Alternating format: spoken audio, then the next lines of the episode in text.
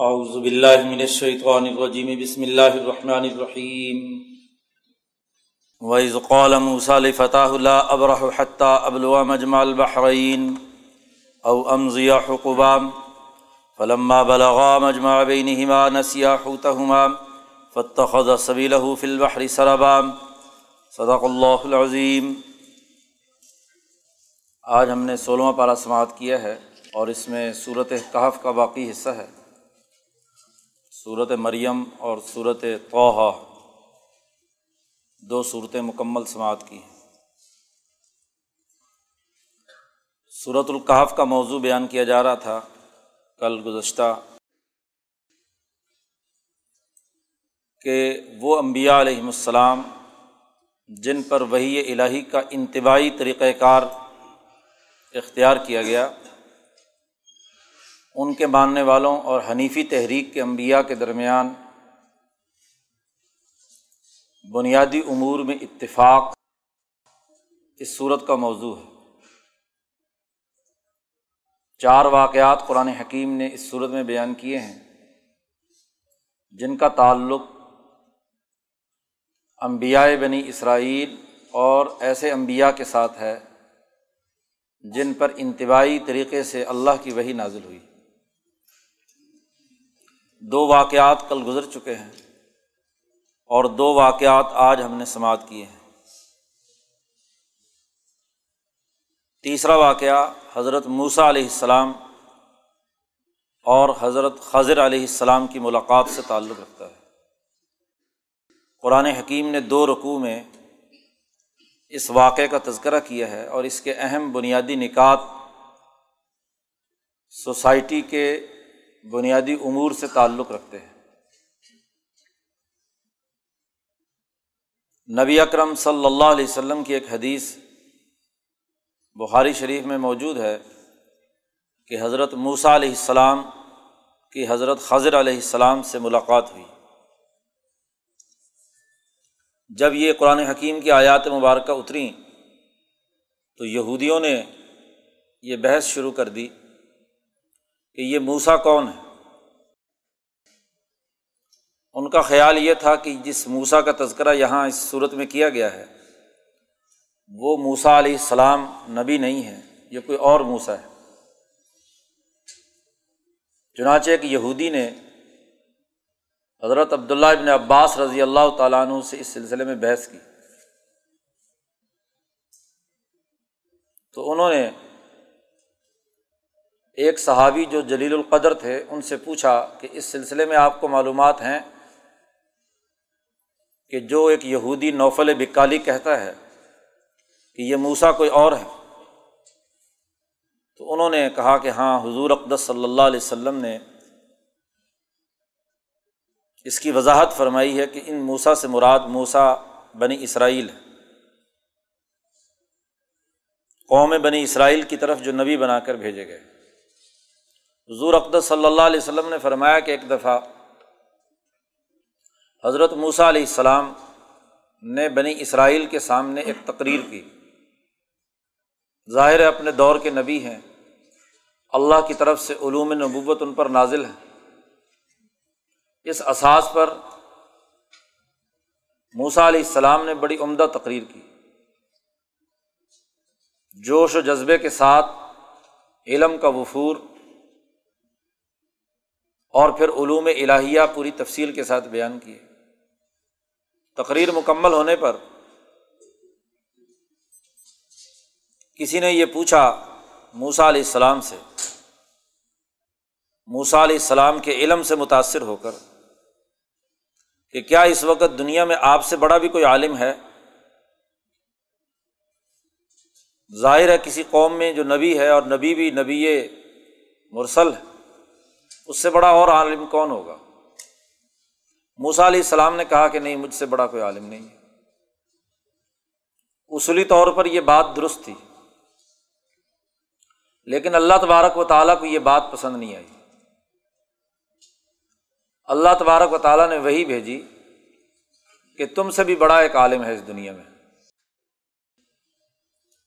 موسا علیہ السلام کو جب یہ پتہ چلا کہ مجھ سے بھی بڑا ایک عالم دنیا میں ہے تو انہوں نے اللہ سے درخواست کی کہ مجھے اس کا پتہ بتایا جائے تاکہ میں اس تک پہنچوں اور اس سے علم حاصل کروں۔ امبیا کا اسوا مخلصین کا اسوا یہی ہے کہ ان سے بھی بڑا کوئی عالم موجود ہو تو وہ اس سے علم کے حصول میں کسی قسم کی ہچکچاہٹ کا شکار نہیں ہوتے۔ موسا علیہ السلام حالانکہ خود نبی ہیں۔ بنی اسرائیل کی ہدایت اور رہنمائی کر رہے ہیں۔ قوم کے لیڈر بھی ہیں، رہنما بھی ہیں۔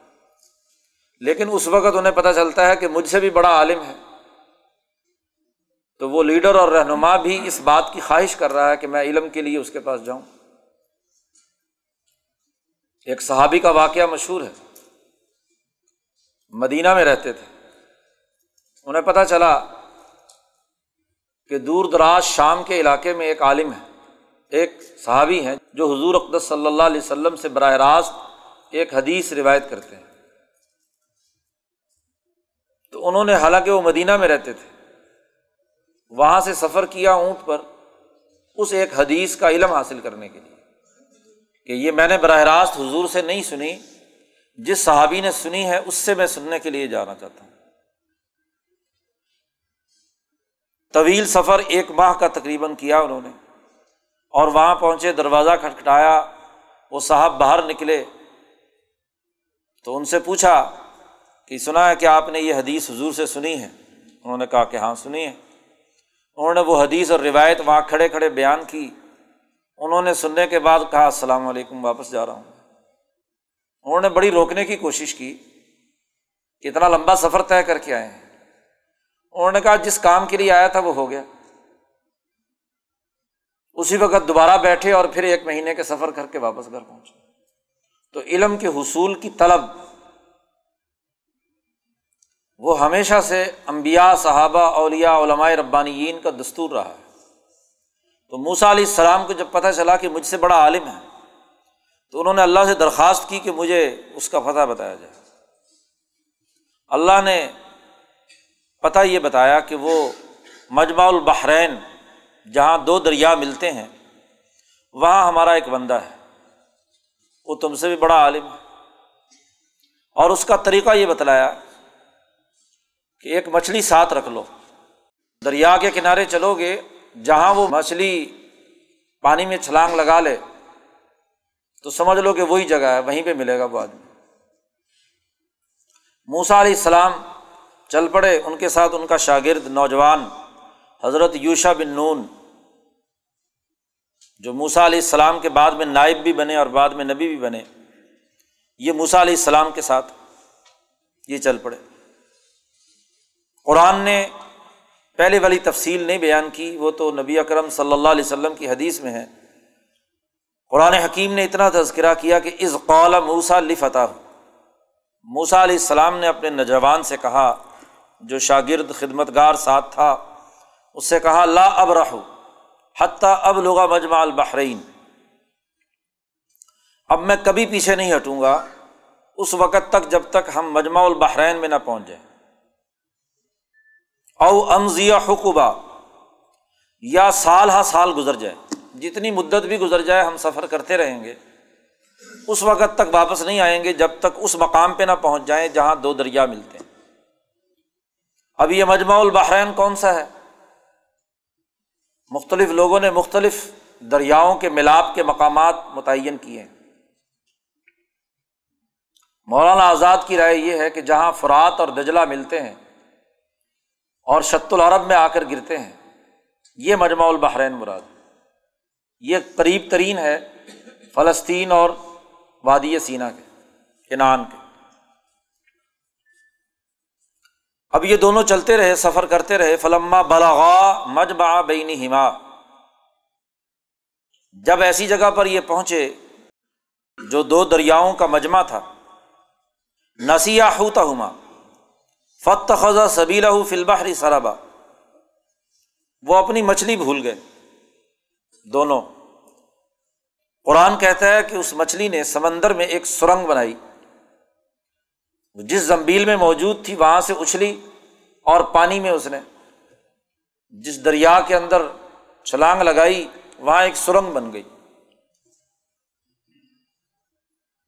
فلما جاوزا، قال علی فتح آتنا غدا انا موسا علیہ السلام وہاں آرام کرنے کے لیے لیٹے تھے۔ وہ شاگرد جاگ رہا تھا۔ اس نے اس مچھلی کو دیکھا کہ وہ چھلانگ لگا کر دریا میں چلی گئی۔ لیکن بیان کرنا موسا علیہ السلام سے بھول گیا، اس کا ارادہ تھا کہ موسا علیہ السلام تھکے ہوئے ہیں، لمبا سفر ہے۔ تو آرام کر رہے ہیں، چلو اٹھیں گے تو بتا دوں گا۔ جب اٹھے تو بھول گئے دونوں، اور سفر شروع ہو گیا آگے۔ جب کوئی ایک چوبیس گھنٹے کا سفر، ایک دن رات کا سفر کیا، تو موسا علیہ السلام نے اپنے نوجوان سے کہا آتی نا غدا آنا بھوک بہت لگی ہے کھانا لاؤ، وہ مچھلی کہاں ہے جس جو تم تمہارے پاس تھی؟ لقد لقینہ من سفرینا حاضہ نصبہ پہلے تو اتنی تھکاوٹ نہیں ہوئی تھی جتنی تھکاوٹ اس چوبیس گھنٹے کے سفر میں ہوئی ہے۔ پہلے تو اتنے دنوں سے چل رہے تھے، تو کوئی مصیبت اور تکلیف نہیں آئی، لیکن اس چوبیس گھنٹے کے سفر سے ہمیں بڑی تھکاوٹ ہوئی۔ تو نوجوان کو یاد آیا کہ او ہو وہ تو جہاں ہم ٹھہرے تھے۔ اور تعیز اوینا السخرا کیا آپ کو یاد ہے کہ جب ہم وہاں پتھر کے پاس ٹھہرے تھے انی نصیت الحوت۔ وہ مچھلی کو میں بھول گیا تھا۔ وما انسانی ہوں الشیطان ان از اور مجھے آپ سے اس کا تذکرہ کرنے کے بارے میں شیطان نے مجھے بھلا دی یہ بات۔ وقت خز سبیلا فلبحر عجبا۔ اس نے تو بہت عجیب طریقے سے سمندر میں اپنا راستہ بنایا۔ سرنگ بنائی اور اس کے اندر چلی گئی۔ موسا علیہ السلام نے کہا، عجیب بات ہے، وہی تو جگہ تھی۔ ہمیں اس، وہاں اس آدمی سے اسی جگہ ملاقات کرنی تھی۔ ظالی کا ماکنہ نب گئی اسی جگہ کی تو تلاش میں ہم چل رہے تھے۔ چنانچہ، فرتدا اللہ آثار ہما قصصا۔ دونوں اپنے پاؤں دریا کے ساتھ ساتھ چونکہ چل رہے تھے، تو ریت پر اپنے قدموں کے نشانات موجود تھے۔ تو انہیں نشانات کو دیکھتے ہوئے واپس لوٹنا شروع ہو گئے۔ جب اس مقام مجمع البحرین پہ پہنچے جہاں وہ مچھلی گم ہوئی تھی، تو فوا جدا آبدم من عبادنا، وہاں ہمارا ایک بندہ اسے پایا۔ حدیث پاک میں آتا ہے کہ جب یہ دونوں حضرات وہاں پہنچے، تو وہ ایک کپڑا لیے ہوئے لیٹے ہوئے تھے ایک صاحب۔ اسی پتھر جہاں موسا علیہ السلام نے آرام کیا تھا وہیں لیٹے ہوئے ہیں اور چادر انہوں نے پاؤں بھی چھپائے ہوئے ہیں اور سر بھی، پوری چادر اپنے اوپر تان کر لیٹے ہوئے موسا علیہ السلام نے وہاں پہنچ کر السلام علیکم کہا۔ انہوں نے وعلیکم السلام کہا۔ کون ہو تم؟ انہوں نے کہا موسا انہوں نے کہا، کون سا موسا انہوں نے پردہ نہیں ہٹایا ابھی۔ کون سا موسا انہوں نے کہا موسا بنی اسرائیل۔ جو بنی اسرائیل کی طرف نبی بنا کر بھیجا گیا موسا کو۔ قرآن حکیم کہتا آتے نا رحمتم من عندنا۔ ہم نے اس آدمی کو جو وہاں لیٹے ہوئے تھے، اور اس آدمی کے نام خود حدیث میں حضور صلی اللہ علیہ وسلم نے بیان کیا کہ وہ خضر علیہ السلام تھے۔ آتعینہ رحمتم من عندنا۔ وہ علم ملت علم ہم نے اپنی طرف سے بڑی رحمت ان پر نازل کی تھی۔ اور ہم نے انہیں اپنی طرف سے خاص علم بھی دیا تھا۔ یہ علم لدنی دراصل وہی انتباہی علم۔ جن امبیا پر کتابیں تحریر شدہ اور فرشتہ لے کر آتا ہے، وہ حنیفی تحریک کے امبیا ہے اور وہ لوگ جن کے دل و دماغ اور قلوب پر مالا اعلیٰ کے احکامات منقش ہو جاتے ہیں، یہ وہ لوگ ہیں جن کو لدنی علم سے تعبیر کیا جاتا ہے۔ پال الح موسا موسا علیہ السلام کا جب تعارف ہو گیا تو موسا علیہ السلام نے ان سے کہا کہ حل طبیوں کا اعلان تو علم مما علم ترشدہ کیا میں آپ کے ساتھ رہ سکتا ہوں اس شرط پر کہ آپ مجھے وہ علم سکھائیں جو آپ کو معلومات ہیں؟ پتہ چلا ہے کہ آپ دنیا میں اس وقت بڑے عالم ہیں اور میں آپ کے پیچھے آپ کی جماعت میں شریک ہو کر آپ سے یہ علم حاصل کرنا چاہتا ہوں۔ حالت طبیوں کا خضر علیہ السلام نے کہا کہ ان کا لن تستیا مائی صبرا۔ تم میرے ساتھ صبر کے ساتھ نہیں رہ سکتے، رک نہیں سکتے زیادہ دیر تک۔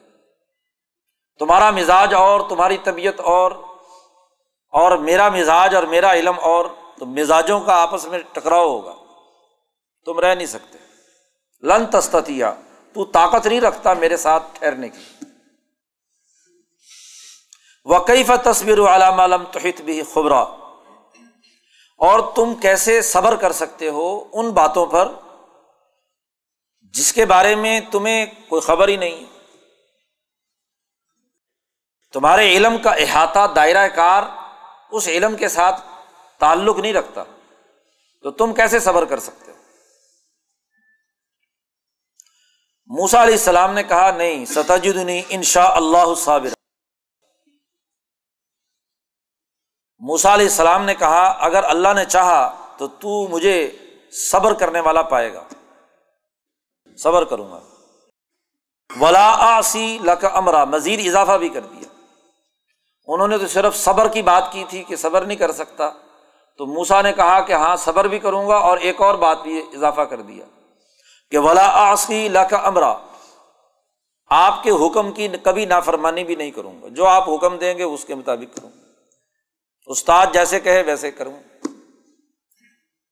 خلاف ورزی نہیں کروں۔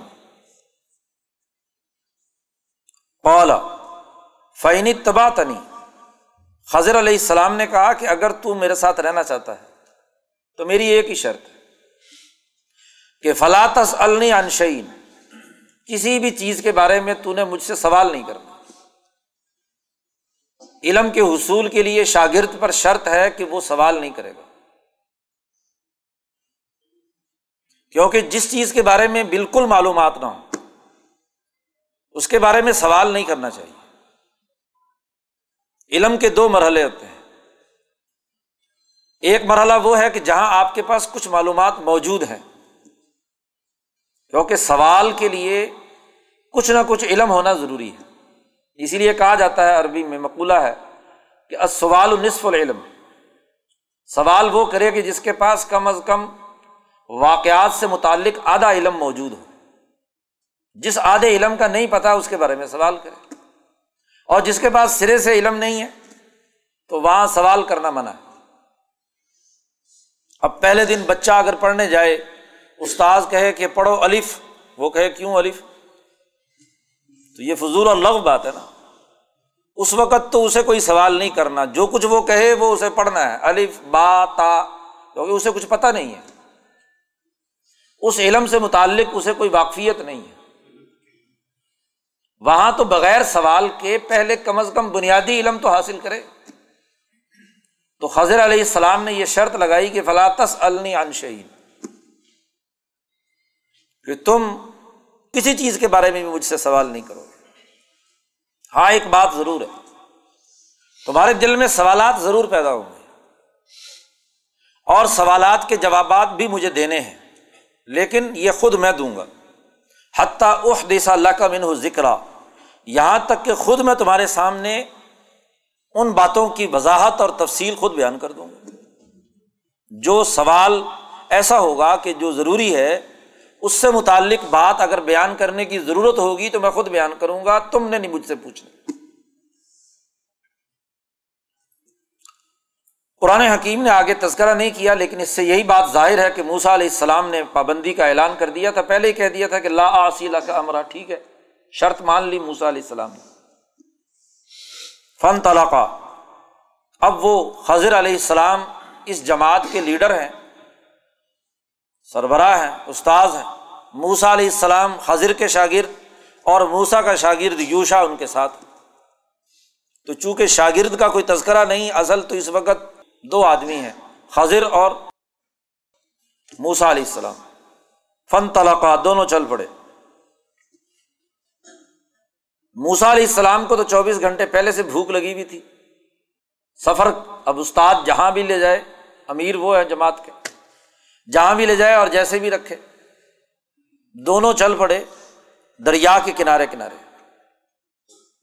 حتیٰ راکبہ فی سفینہ تھی حدیث پاک میں آتا ہے کہ نبی اکرم صلی اللہ علیہ وسلم نے فرمایا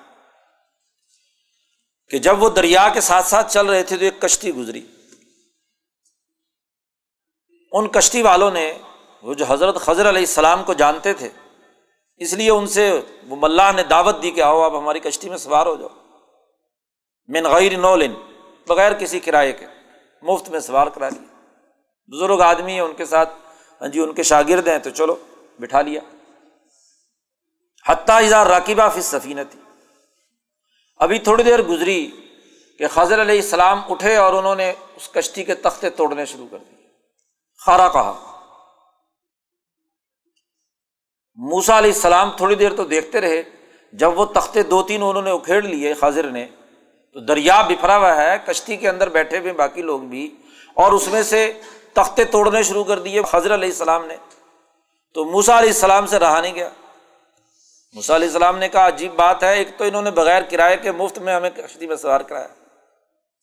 اور پھر آپ یہ حرکت کر رہے ہیں کہ جناب تختے توڑ رہے ہیں۔ اولا موسا نے کہا اخرق تھا کیا تم نے یہ کشتی توڑ رہے ہو؟ توڑ دی تم نے۔ لتو کا آلہ تاکہ یہ کشتی والے غرق ہو جائیں۔ اب موسا علیہ السلام ظلم کے خلاف آواز بلند کر رہے ہیں۔ ان کے نزدیک ظلم کیا ہے؟ اور واقعات ظلم ہے۔ اس تناظر میں کہ وہ کشتی والے جو ہیں، بغیر کسی کرائے کے انہوں نے بٹھایا مفت میں، بہترین نئی کشتی ہے۔ اور پھر یہ کہ اگر کشتی زیادہ ٹوٹ گئی اور پانی کشتی کے اندر آ گیا تو سارے لوگ غرق ہو جائیں گے۔ تو ظلم کے خلاف آواز بلند کرتے ہوئے خضر علیہ السلام سے موسا نے کہا کہ تم نے کشتی توڑ دی۔ لتوغرے کا اہلا لقد جی تشین امرا تم نے تو بڑی خطرناک بات کی ہے۔ ایسا کام کیا ہے، بہت خطرناک۔ سب کو لے ڈوبے گے خضر علیہ السلام نے کہا کہ دیکھو علم اقل ان نقل ان تستیا مائی صبرا۔ کیا میں نے کہا نہیں تھا کہ تم میرے ساتھ صبر نہیں کر سکتے؟ تمہارا مزاج اور تمہاری طبیعت اور ایک کام میں نے کیا اور تم نے فوراً اس پہ اعتراض کر دیا۔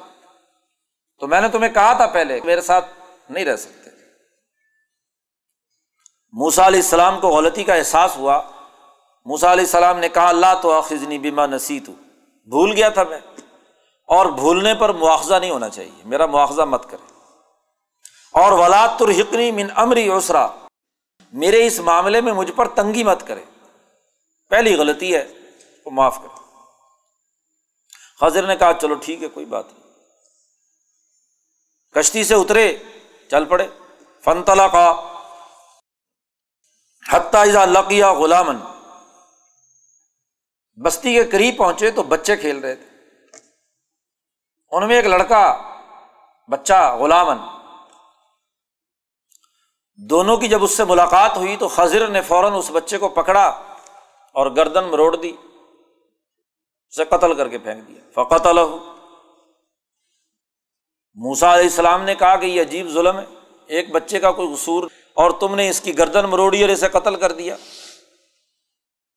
پالا اقتل نفسن ذکیتم بغیر نفسن ابراہیمی اصولوں کے تحت یہ بہت بڑا جرم ہے کہ کسی انسان کو بغیر کسی وجہ کے قتل کر دیا جائے۔ یہ تو بچہ ویسے بھی معصوم تھا ذکیتن اور اس نے کوئی جرم بھی نہیں کیا تھا کہ کسی دوسرے کو قتل کیا ہو۔ تم نے اسے قتل کر دیا، کیوں؟ لقد جی تشین نکرا۔ تم نے بہت منکرات میں سے بری بات کی ہے، بہت برا کام کیا تھا کہ انسانیت کا قتل بغیر کسی جرم کے۔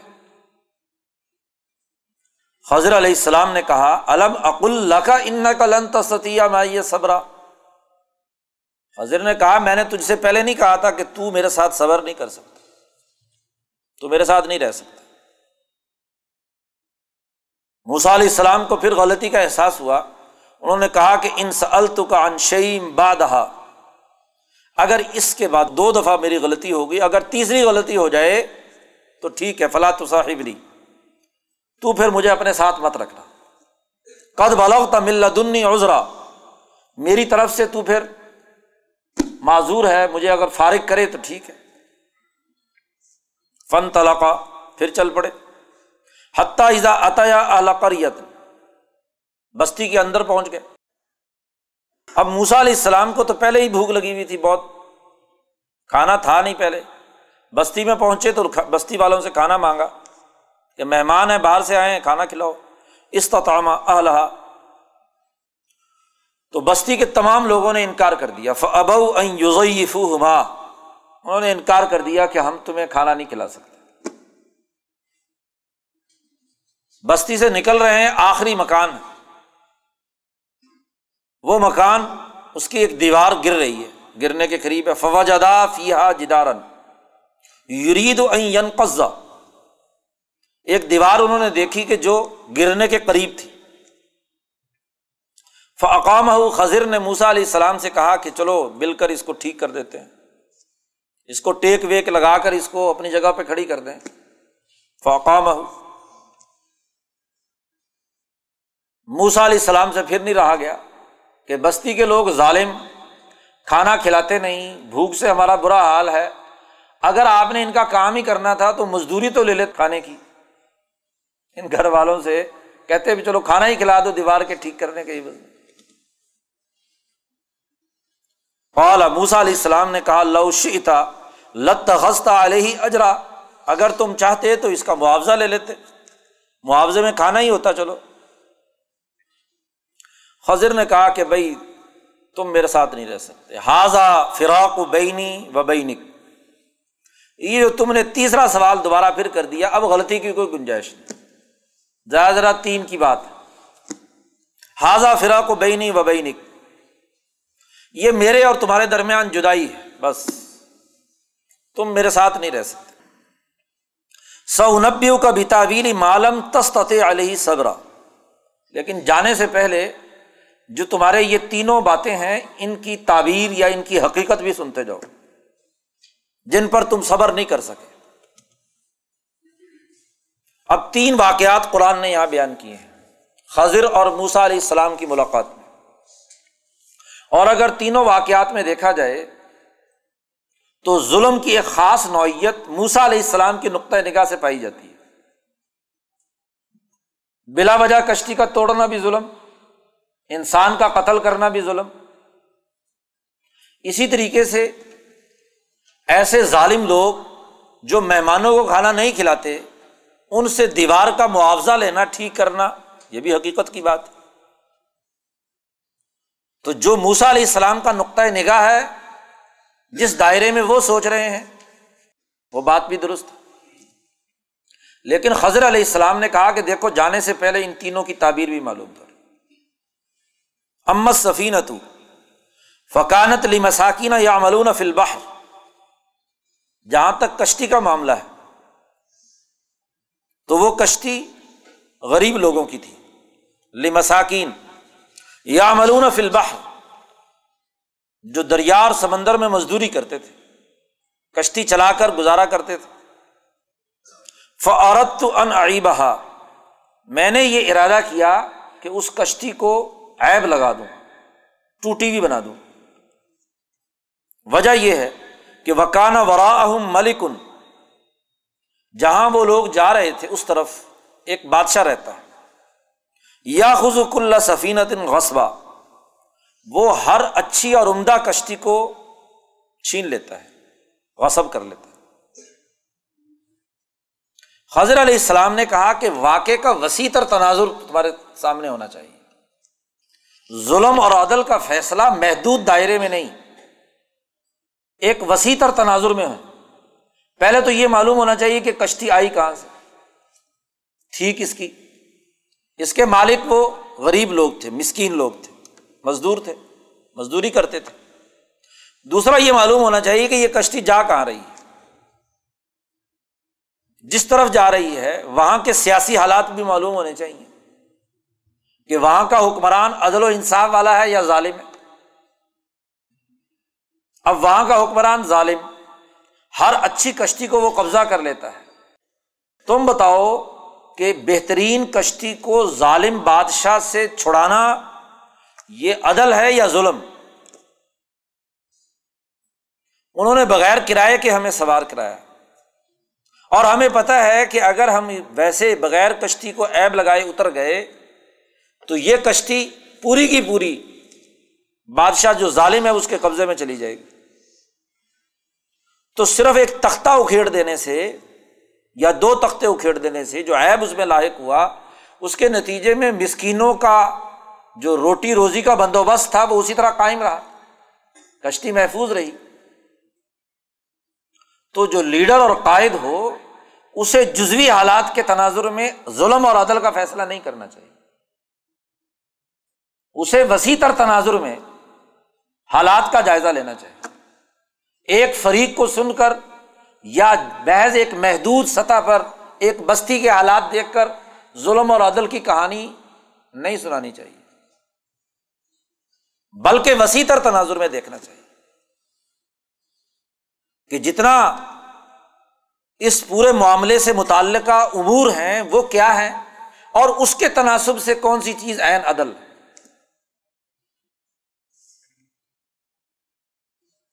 وہ امل غلام جہاں تک بچے کی بات ہے کہ بچے کو ہم نے قتل کر دیا۔ تو خضر نے اس سے بھی اگلی بات کہی۔ بظاہر صرف یہ دیکھا جائے کہ اس بچے کو بچہ موجود ہے، بس۔ آخر یہ بچہ کسی ماں باپ کا تو تھا۔ جو ماں باپ تھے، ان کی کیا حالت تھی؟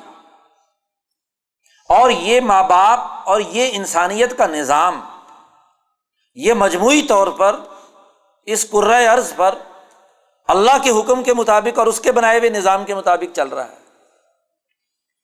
تو دیکھنا یہ ہے کہ اس بچے کے والدین وہ کون لوگ تھے اور خود بچہ کیا ہے؟ اس کی نسل کیسی ہے؟ اس کے آدات و اتوار کیا ہے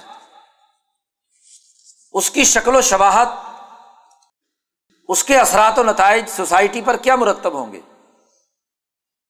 دنیا میں جو لوگ بھی جس علم و فن کے ماہر ہوتے ہیں، وہ سمجھ لیتے ہیں کہ اس علم و فن کی فلاں چیز، اس کا مستقبل یہ ہے اور ماضی یہ ہے۔ ایک ماہر زراعت پیشہ آدمی بیج کو دیکھ کر بتلا دے گا کہ یہ بیج اگر صحت مند ہے تو پودا ایسا ضرور بنے گا۔ اور یہ بیج اگر مرا ہوا ہے، نقص والا ہے۔ تو اس کے پودے کی حالت یہ ہوگی۔ اب یہ کوئی غیب کی بات ہے۔ یہ اس کا تجربہ ہے۔ جو رہنما اور لیڈر اور خاص طور پر نبوت کے منصب پر فائز ہو۔ قوم کا رہنما ہو۔ اسے تو انسانوں کو پڑھنا چاہیے۔ کہ انسانوں کی حالت کیا ہے۔ خضر نے کہا امل غلام فکانہ ابواہ مومن اس بچے کے والدین تو مومن تھے۔ بہت نیک تھے۔ لیکن یہ جو بچہ پیدا ہوا تھا، اس کے اوپر سرکشی اور تغیانی تاغوتی ذہنیت تھی اس کی۔ فخشینہ کا ہوما تو و کفرا ہمیں ڈر تھا، ہمیں یہاں کا جمع لفظ استعمال کیا ہے۔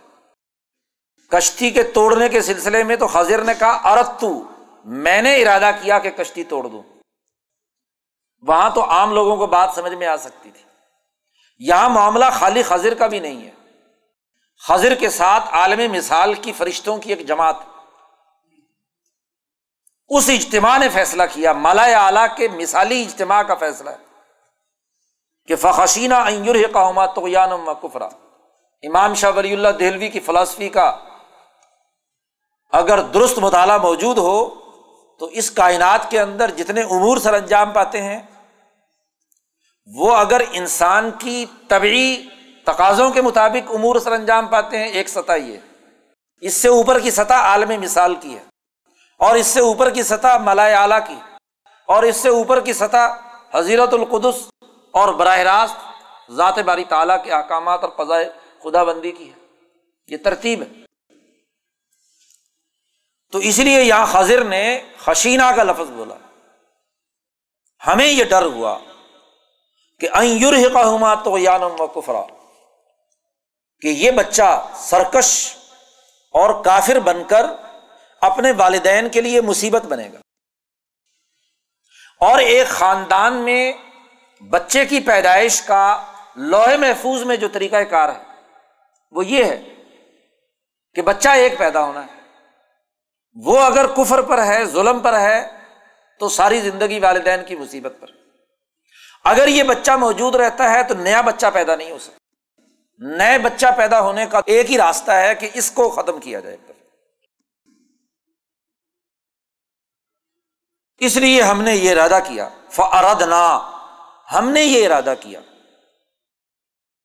ملا اعلی اور معلوم مثال کے فرشتوں کے ساتھ مل کر خضر کہتے ہیں۔ ہم نے یہ ارادہ کیا کہ یوب دلا ہما رب ہما خیرم من ہو کہ ان دونوں کے لیے ان کا رب اس سے زیادہ بہتر انسان متبادل کے طور پر پیدا کر دے۔ خیرم من ہو زکاتن و اقرب رحما یہ بچہ مرے گا تو نیا بچہ پیدا ہوگا۔ اور وہ اس کے بدلے میں جب آئے گا تو اس کی جو طبی خصوصیت ہے وہ اقرب رحما اور پاکیزگی کی ہے۔ اس لیے فیصلے کا اگلا دائرہ پیش نظر رہنا چاہیے۔ وہ عمل جدار فقان علی غلامین یتیمین فلمدی نتی جہاں تک وہ دیوار کا معاملہ ہے، آپ کے نزدیک تو ظلم یہ ہے کہ جی دیوار کا معاوضہ نہیں لیا۔ خضر نے کہا حقائق معلوم ہونے چاہیے کہ فقان علی غلامین یتیمین فلمدینہ تھی یہ دیوار جو تھی دو یتیم بچوں کی تھی۔ شہر میں جو یتیم تھے، ماں باپ بہت ہو چکے تھے۔ اس دیوار کے نیچے والدین نے خزانہ رکھا ہوا تھا۔ وکانا تحت کنز اللہ وکانا ابو ہما صالحہ اور ان دونوں کے جو والدین تھے وہ بہت نیک تھے۔ اب تم خود سوچو کہ پوری بستی کے لوگ اتنے ظالم اور بد اخلاق ہیں کہ ایک مہمان کھانا مانگ رہا ہے بھوک کی وجہ سے اور وہ کہتے ہیں کہ کھانا نہیں دیں گے۔ اگر یہ دیوار گر جاتی تو کیا وہ یتیموں کا مال چھوڑ دے؟ وہ پوری بستی والے آتے اور وہ خزانہ لوٹ کر نو دو گیارہ ہو جاتے۔ تو آپ بتائیں کہ اس دیوار کو ٹھیک کیا جانا کیوں ضروری نہیں تھا؟ ان ظالموں سے بچانے کے لیے دیوار کو ٹھیک کیا جانا ضروری اور بچے چونکہ یتیم تھے، ان سے معاوضہ کیا طے کرنا؟ ان سے کھانا کیا مانگنا؟ ان کے لیے تو ارادہ ربو کا تیرے رب نے یہ ارادہ کیا، تیرے رب کا فیصلہ ہے قزائے خدا بندی تھی آڈر تھا تیرے رب کا کہ یب لغا اشدہ ہما ویست خریجا کنز ہما کہ یہ دونوں بچے یتیم بالغ ہوں اور ان دونوں کو یہ خزانہ ملے، بستی والے نہ لوٹ لے جائیں۔ یہ تیرے رب نے ارادہ کیا تھا۔ رحمتم مر ربک، یہ تیرے رب کی طرف سے ان پر رحم تھا۔ اور اگلی بات بھی سن لو وما فالت ان امری میں نے اپنے ارادے سے یہ کام نہیں کیے۔ یہ میں نے اپنے ارادے سے نہیں کیے۔ مقاصد و اہداف یہ تھے جو میں نے یہاں بیان کر دی ظال کا تعویل مالم تست علیہ صبرا۔ یہ تعبیر ہے، تعویل ہے ان باتوں کی جس پر تم صبر نہیں کر سکے نبی اکرم صلی اللہ علیہ وسلم نے فرمایا کہ کاش میرا بھائی موسا کچھ اور صبر کر لیتا تو ہمیں کچھ اور نئی باتیں معلوم ہو جاتی خضر کے ذریعے سے۔ تو تینوں واقعات یہ انتباہی نبی یا انتباہی علوم حاصل کرنے والے افراد اور موسا علیہ السلام کی تعلیم یعنی حنیفی تحریک، ان کے تطابق پر دلالت کرتی ہے۔ یعنی ان تینوں واقعات میں بین الاقوامی انقلاب کے لیے جو بات پیچھے بیان کی گئی تھی نلہ یا ابر بلادلی احسان کہ ہر قوم میں عدل، امن اور معاشی خوشحالی کی بنیاد پر تبدیلی آنی چاہیے۔ تو یہ عدل کے تصورات ایسے انتباہی امبیا کی تعلیمات میں بھی ہیں جو اگرچہ ابراہیمی تحریک سے تعلق نہیں رکھتے۔ تو اس تیسرے واقعے میں دونوں طرح کے امبیا کی تعلیمات کا خلاصہ بیان کر دیا کہ یہ عدل و انصاف کے لیے ہیں، انسانیت کی ترقی اور فلاح و بہبود کے لیے ان کی کامیابی کے لیے تو یہ تین واقعات مکمل ہو گئے۔ چوتھا واقعہ، قرآن حکیم نے آگے شروع کیا ہے یس کان ذیل کرنین ذوالقرنین سے متعلق۔ اب آپ دیکھیے کہ اصحاب کہف کے بارے میں سوال تھا، یہودیوں نے جو سوالات نبی اکرم صلی اللہ علیہ وسلم سے کیے تھے، ان میں ایک سوال روح کے بارے میں تھا۔ یس سلون کا انر روح اس کا جواب نبی اکرم صلی اللہ علیہ وسلم نے دیا۔ الروح من امری ربی۔ دوسرا سوال نوجوانوں کے بارے میں تھا، جو غار میں ہے۔ اصحاب کاف نبی اکرم صلی اللہ علیہ وسلم نے اس کا جواب دیا۔ اور ایک تیسرا سوال تھا ان کا۔ جو حضرت عبداللہ ابن عباس کی روایت میں نے کل سنائی تھی۔ انہوں نے تیسرا سوال یہ کیا تھا کہ سالوہ، محمد صلی اللہ علیہ وسلم سے سوال کرو، ایک ایسے آدمی کے بارے میں جس نے بہت زیادہ سفر کیا، طواف، گھومنے والا، اور ارض کے تمام مشرقی اور تمام مغربی ممالک میں اس نے سفر کیا۔ یہ یہودیوں کی طرف سے سوال۔ سالوہ ان رجولن طوافن۔ ایک ایسے آدمی کے بارے میں جس نے طواف کیا، گھوما دنیا بھر میں۔ اور ایسے گھوما کہ قد بلاغا مشارق الارض و مغاربہ۔ زمین کے تمام مشرقی علاقوں میں بھی اور تمام مغربی علاقوں میں بھی۔ اس کی خبر کیا ہے؟ اس کا قصہ کیا ہے؟ یہ سوال کرو۔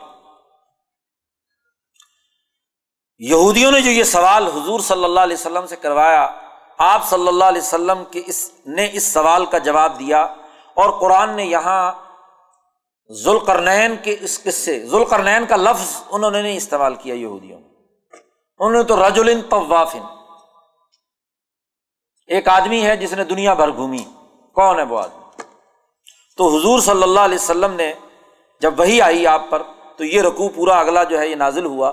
ویس الون کا ان ذیل قرنین آپ سے یہ سوال کرتے ہیں ذوال قرنین کے بارے میں۔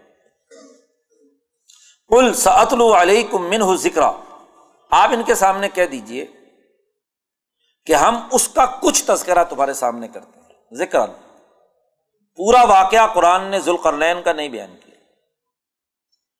ذوالقرنین کا کچھ تذکرہ ہم کرتے ہیں۔ قرآن حکیم نے جو ذوالقرنین کا تذکرہ مختصراً یہ کیا ہے، اس کے بنیادی نکات یہ ہیں کہ وہ ایک حکمران تھا، پہلی بات تو یہ ہے۔ انا مکن لہو فل ارض وہ آتعینا من کل شعی ان سبابن ہم نے اس کو زمین پر حکومت دی تھی اور ہم نے اس کو دنیا کی ہر چیز، جتنے بھی اسباب دنیا کے وسائل سیاسی معاشی حوالے سے موجود ہیں، وہ تمام وسائل ہم نے اسے دیے تھے۔ اس دور کی ترقیات کے مطابق۔ اسباب جو بھی تھے، جس دور میں یہ ذیل موجود تھے، ان کو ہم نے ہر چیز دی تھی، من کل شعی ان تمام اشیا دی گئی تھی۔ سببا۔ اس کا مطلب یہ کہ وہ ایک حکمران تھا پھر اس حکمران نے کیا کام کیے؟ قرآن حکیم نے کہا کہ اس نے تین اسفار کا ذکر ہے اس کے تفصیلی۔ ایک اس نے سفر کیا مغرب شمس سورج غروب ہونے کی جو جگہ ہے، جہاں سورج غروب ہوتا ہے، تو مغرب شمس کی طرف اس نے سفر کیا۔ اور وہاں ایک قوم انہوں نے دیکھی اور وہاں اللہ نے اس ذوالقرنین سے کہا کہ جو ان میں سے ظالم ہو اس کو سزا دو، اور جو صحیح ہو، عدل و انصاف پر ہو، اس کے ساتھ حسن سلوک سے کام دو۔ گویا کہ عدل و انصاف انہوں نے مغرب شمس میں بھی قائم کیا۔ اور اسی طریقے سے انہوں نے مطلع شمس، سورج کے طلوع ہونے کی جو جگہ تھی، اس کی انتہا تک بھی وہ پہنچا۔ اور وہاں بھی کزالک ظالموں کو سزا اور عدل و انصاف قائم کرنے والوں سے اس نے سلوک۔ قرآن حکیم نے ایک تو یہ دو سفر بیان کیے اور تیسرا سفر ذکر کیا ہے کہ وہ ایک تیسرے راستے پر چلا ہے۔ قرآن نے کہا ایزا بالاغ بین سدین دو پہاڑوں کے درمیان کوئی بھی درا اس درے پر پہنچا وہ اور اس درے میں ایسی قوم سے اس کی ملاقات ہوئی کہ لا یقاد یف کہ قولا۔ جو زبان ذوالقرنین کی تھی، وہ ان لوگوں کے ساتھ ان کو اس کی بات سمجھ میں نہیں آتی تھی۔ وہ کوئی اور زبان بولتے تھے، یہ اور زبان بولتا ترجمان کے ذریعے سے یا اشاروں کناروں کے ذریعے سے بات سنائی دی۔ اور یہ بات بھی طے ہے کہ جس بالا کا سدین بین سدین وہ پہنچا ہے درے میں وہاں اس درے سے ورا ایک قوم جس کو یاجوج ماجوج کہا جاتا وہ موجود تھی۔ وہ لوگ آتے تھے، عام بستیوں میں تباہی بربادی اتارتے تھے۔ اس قوم نے یہ بات کہی ان سے کہ آپ ان ظالموں سے ہمیں نجات دلانے کے لیے یہ درہ بند کر دیں۔ تو اس نے ذوالقرنین نے اس درے پر ایک دیوار بنائی۔ قرآن نے اسے ردم سے تعبیر کیا ہے۔ عام طور پر تو سد ذوالقرنین مشہور ہے، لیکن لفظ یہاں قرآن نے جو استعمال کیا ہے، انہوں نے تو کہا تھا کہ سد بنا دو، لیکن جو لفظ انہوں نے استعمال کیا ہے کہ میں تمہارے لیے ردما ردم تیار کروں ایک دیوار بنا دوں اب یہاں مفسرین پریشان کہ کون آدمی ہے، ذوالقرنین کون ہے؟ قدیم مفسرین تو عام طور پر ذوالقرنین کے تعین کے سلسلے میں ایک ہی آدمی پر سب سے پہلے تذکرہ کرتے ہیں۔ اور وہ بھی یونانی اور سریانی روایات کے تحت۔ وہ سکندر اعظم۔ سکندر اعظم جس نے یونان سے سفر کیا، مصر، عرب کے یہ علاقے، شام سوریا وغیرہ یہ، اور پھر ایران ایران سے ہوتا ہوا، یہ ہندوستان میں داخل ہوا، اور پنجاب میں یہاں یہ جو کوہ نمک ہے آپ کا، یہاں تک وہ پہنچا ہے۔ اب تک کی دستیاب تاریخ کے مطابق وہ پنجاب سے آگے نہیں بڑھا۔ سکندر اعظم کا جو سفر روم سے یا یونان سے یعنی یورپ سے ایشیا تک جو ہوا ہے، وہ ہندوستان میں پنجاب تک ہوا ہے۔ چین وہ نہیں گیا، ہندوستان کے باقی علاقوں پر نہیں پہنچا۔ زیادہ سے زیادہ اس زمانے کا جو سندھ یعنی دریائے اٹک اس نے پار کیا ہے، اس طرف آیا ہے اور ہندوستان کا جو راجا یہاں، راجا پورس تھا، اس کے ساتھ اس کی جنگ اور لڑائی ہوئی، مشہور ہے۔ لیکن قرآن جو یہاں ذوالقرنین کا نقشہ کھینچتا ہے، ذوالقرنین کے بارے میں یہ بات کہتا ہے کہ وہ عدل و انصاف اس نے ہر جگہ پر قائم کیا۔ پہلی بات تو یہ ہے کہ سکندر اعظم کا ایسا کوئی کردار سامنے نہیں۔ اس نے ایران میں بھی تباہی بربادی اتاری۔ اور ہندوستان میں بھی آ کر قتل و غارت گری کی۔ کوئی عدل، امن یا انصاف کا کوئی نظام اس نے قائم نہیں کیا یہاں۔ ایک بات۔ دوسری بات یہ ہے کہ سکندر کا کوئی سفر شمال کی جانب کسی درے پر دیوار بنانے کا نہیں ہے۔ تاریخ خاموش ہے کہ سکندر اعظم نے ایسی کوئی دیوار بنائی ہو اور شمال کی جانب بھی اس نے کوئی سفر کیا ہو۔ تو قرآن جس ذوالقرنین کا تذکرہ کر رہا ہے، وہ ذوالقرنین ایک بات طے شدہ ہے کہ عدل و انصاف والا آدمی تھا۔ اور جو قرآن نے انداز اختیار کیا ہے، اس کے مطابق وہ نبی بھی تھا۔ براہ راست کلنا یاز القرنین ہم نے اسے حکم دیا ایز القرنین یہ کرو۔ تو نبوت کا ضرور اس کے ساتھ ایک تعلق ہے۔ انتباہی نبوت ہی کیوں نہ ہو؟ وہی کا ایک طریقہ موجود تو اس لیے سکندر اعظم کا ذوالقرنین کے ساتھ کوئی تعلق نہیں۔ تو قدیم تمام مفسرین اسی رائے پر رہے مولانا ابوالکلام آزاد نے جب ترجمان القرآن لکھی، تو قدیم مفسرین کے مقابلے پر مولانا آزاد نے سب سے پہلے ایک نئی رائے کا اظہار کیا۔ وہ رائے یہ تھی ان کی کہ تورات کے مطابق، بائبل کے مطابق، دانیال نبی نے ایک خواب دیکھا تھا۔ اور وہ خواب ان کا یہ تھا کہ ایک طاقتور بکرا ہے جس کے دو سینگ ہیں۔ اور اس نے باقی تمام بکروں کو شکست دے کر اپنی حکومت قائم کر لی۔ بعد میں جب یہودیوں نے ان سے تعبیر پوچھی تو انہوں نے کہا، میرا خیال یہ ہے کہ ایک بادشاہ پیدا ہونے والا ہے۔ جس پر ایک تاج ہوگا جو طاقتور ہوگا، عدل و انصاف قائم کرے اور یہودی روایات کے مطابق سائرس اعظم، جس کو اس زمانے میں یہ یہودی ان کی کتابوں میں یورش بھی کہتے ہیں، خورس بھی کہتے ہیں۔ سائرس اعظم یہ ان کو فارسی اور ایرانی کہتے ہیں۔ یہ اس پر اس کی انتباق یا تطبیق ہوتی ہے۔ دو ریاستیں تھیں۔ مولانا آزاد نے بڑی تفصیل ترجمہ القرآن میں بیان کی ہے۔ ایک میڈیا اور ایک فارس۔ دونوں ریاستوں کو اس نے فتح کیا تو اس نے اپنے لیے ایک تاج بنوایا۔ اور اس تاج کے اوپر دو سینگ تھے جو ایک ایک ریاست کی علامت تھی اور دوسرا دوسرے ریاست کی علامت تھی۔ اپنی طاقت اور قوت کے اظہار کے مطابق۔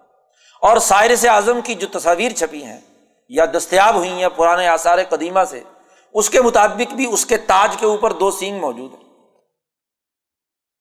اس لیے مولانا آزاد کی رائے یہ ہے، اور تو کوئی دلیل نہیں ہے، مولانا آزاد کے پاس بھی۔ صرف یہی دلیل ہے کہ دانیال نبی نے خواب دیکھا تھا، اور ان کی تعلیمات کے اثر سے ایک ایسا انسان پیدا ہوا۔ سائرس اعظم کے بارے میں جتنی معلومات ہیں، وہ بھی یونانیوں کے ذریعے سے معلوم ہوئی اور ان میں جو سائرس نے کام کیے ہیں دنیا میں، وہ عدل و انصاف کیا کسرا ایران کی جو حکومت کا آغاز ہوا، وہ بھی سائرس اعظم سے ہوا۔ اور وہیں سے یہ عدل و انصاف کا سلسلہ شروع ہوا۔ تو اس کی زندگی کے جو عدل و انصاف کے کارنامے ہیں، وہ انہوں نے بیان کیے۔ باقی یہ کہ اس کا مغرب شمس کیا تھا اور متل شمس کیا تھا، تو مولانا آزاد نے اندازوں سے یہ بات بیان کی ہے کہ اگر اس حکومت کے ہم مغرب کی طرف دیکھیں، تو بحیرہ مردار ہے۔ تو وہ یہاں سے سفر کرتے بحیرہ مردار پہنچا۔ تو چونکہ اس کا پانی سیاہ ترین، کالا ترین ہے، تو پہنچا ایسے وقت میں کہ سورج غروب ہو رہا تھا۔ تو وہ مغرب شمس ہو گیا۔ اس نے سورج کو گویا کہ یوں دیکھا، قرآن نے بھی ذکر کیا ہے کہ سورج ایسے محسوس ہو رہا ہے جیسا کہ کیا ہے، اس پانی کے اندر غروب ہو رہا ہے، داخل ہو رہا ہے پانی میں۔ اور اسی طریقے سے اس نے جو مشرق کی طرف سفر کیا، سائرس نے، تو وہ دو ہی سفر ہے ممکنہ طور وہ بھی اندازے ہیں مولانا آزاد کے۔ مولانا کہتے ہیں کہ یا تو اس نے سفر کیا ایران سے بلوچستان، مکران اور دریائے سندھ کراس کر کے وہ اس سہرائے اعظم میں پہنچا، جس کو یہ چولستان اور سہرائے تھر کہا جاتا ہے، جو آج ہندوستان میں بہت بڑا حصہ، راجستھان میں، ہندوستان میں ہے اور اس کا آدھے سے کچھ ہاں جی کم حصہ سندھ میں بھی ہے اور ادھر پنجاب، بھاولپور کے ساتھ بھی لگتا ہے۔ تو مولانا آزاد کہتے ہیں کہ یہاں وہ پہنچا اور چونکہ سہارا آگے شروع ہوتا تھا، ایسے موقع پر پہنچا کہ سورج سہارا میں سے گویا کہ نکل رہا ہے۔ قرآن نے یہ لفظ استعمال کیا ہے مندو نے سترا کوئی آگے رکاوٹ کوئی نہیں تھی۔ یا تو یہاں پہنچا ہے اور یا سہرائے گوپی جو چائنا میں ہے، جیسے ہی یہ افغانستان گلگت کے پہاڑ کراس کریں تو آگے جو سہارا آتا ہے، بہت وسیع سہارا ہے، وہاں پہنچا ہو تو یہ سب اندازے ہیں اور اس اندازے کے مطابق مولانا آزاد کی رائے یہی تھی، رہی کہ سائر سے اعظم ہے اور اب تک بعد میں مولانا حفظ الرحمان صاحب، باقی تمام لوگ اور جتنے بھی ہیں، سب لوگ یہی رائے قائم کرتے آئے کہ سائر سے اعظم۔ ابھی حال ہی میں ایک تیسری رائے سامنے آئی۔ دنیا بھر کے علوم اس وقت مرتب ہو سعودی عرب کے ایک عالم ہیں۔ آج سے پانچ، چھ سال پہلے انہوں نے دو ہزار چار میں پہلی دفعہ اور ابھی دو ہزار آٹھ میں دوسری کتاب ان کی نئی منقع شکل میں سامنے آئی ہے۔ حمدی بن حمزہ سریری جوہنی یمبو کے رہنے والے ہیں۔ انہوں نے ایک نئی تحقیق پیش کی ان کی رائے یہ ہے کہ پورے دنیا کی تاریخ کنگالو اور اس وقت دنیا کی تمام تاریخات ہر خطے کی مرتب ہو کر سامنے آ چکی ہیں۔ مصر کی تہذیب دنیا کی قدیم ترین تہذیب ہے۔ اور مصر کی تہذیب حضرت عیسیٰ علیہ السلام سے کم و بیش دو ڈھائی تین ہزار سال پرانی فرائن مصر کی پوری تاریخ مرتب ہو کر سامنے آ اسی طرح چین کی تاریخ بھی مرتب ہو کر سامنے آ چکی ہے۔ قدیم زمانے سے لے کر اب تک انسانی تاریخ کے جتنے بھی آثار قدیمہ یا مخطوطات دریافت ہوئے ہیں، ان کے مطابق چین کی تاریخ بھی ہر ہر علاقے کی مدون ہو کر سامنے آ چکی ہے۔ انہوں نے یہ رائے قائم کی ہے، بلکہ بڑی تحقیق اور دلائل اس پر اکٹھے کیے ہیں کہ مصر کی تہذیب میں فرائین کے کوئی تقریباً تیس خاندان فرائین مصر کے تیس خاندان ہیں۔ اور فرعونوں کا یہ دستور رہا ہے، جس دور کا بادشاہ ہوتا تھا، اس دور کے باقاعدہ حالات لکھواتے تھے۔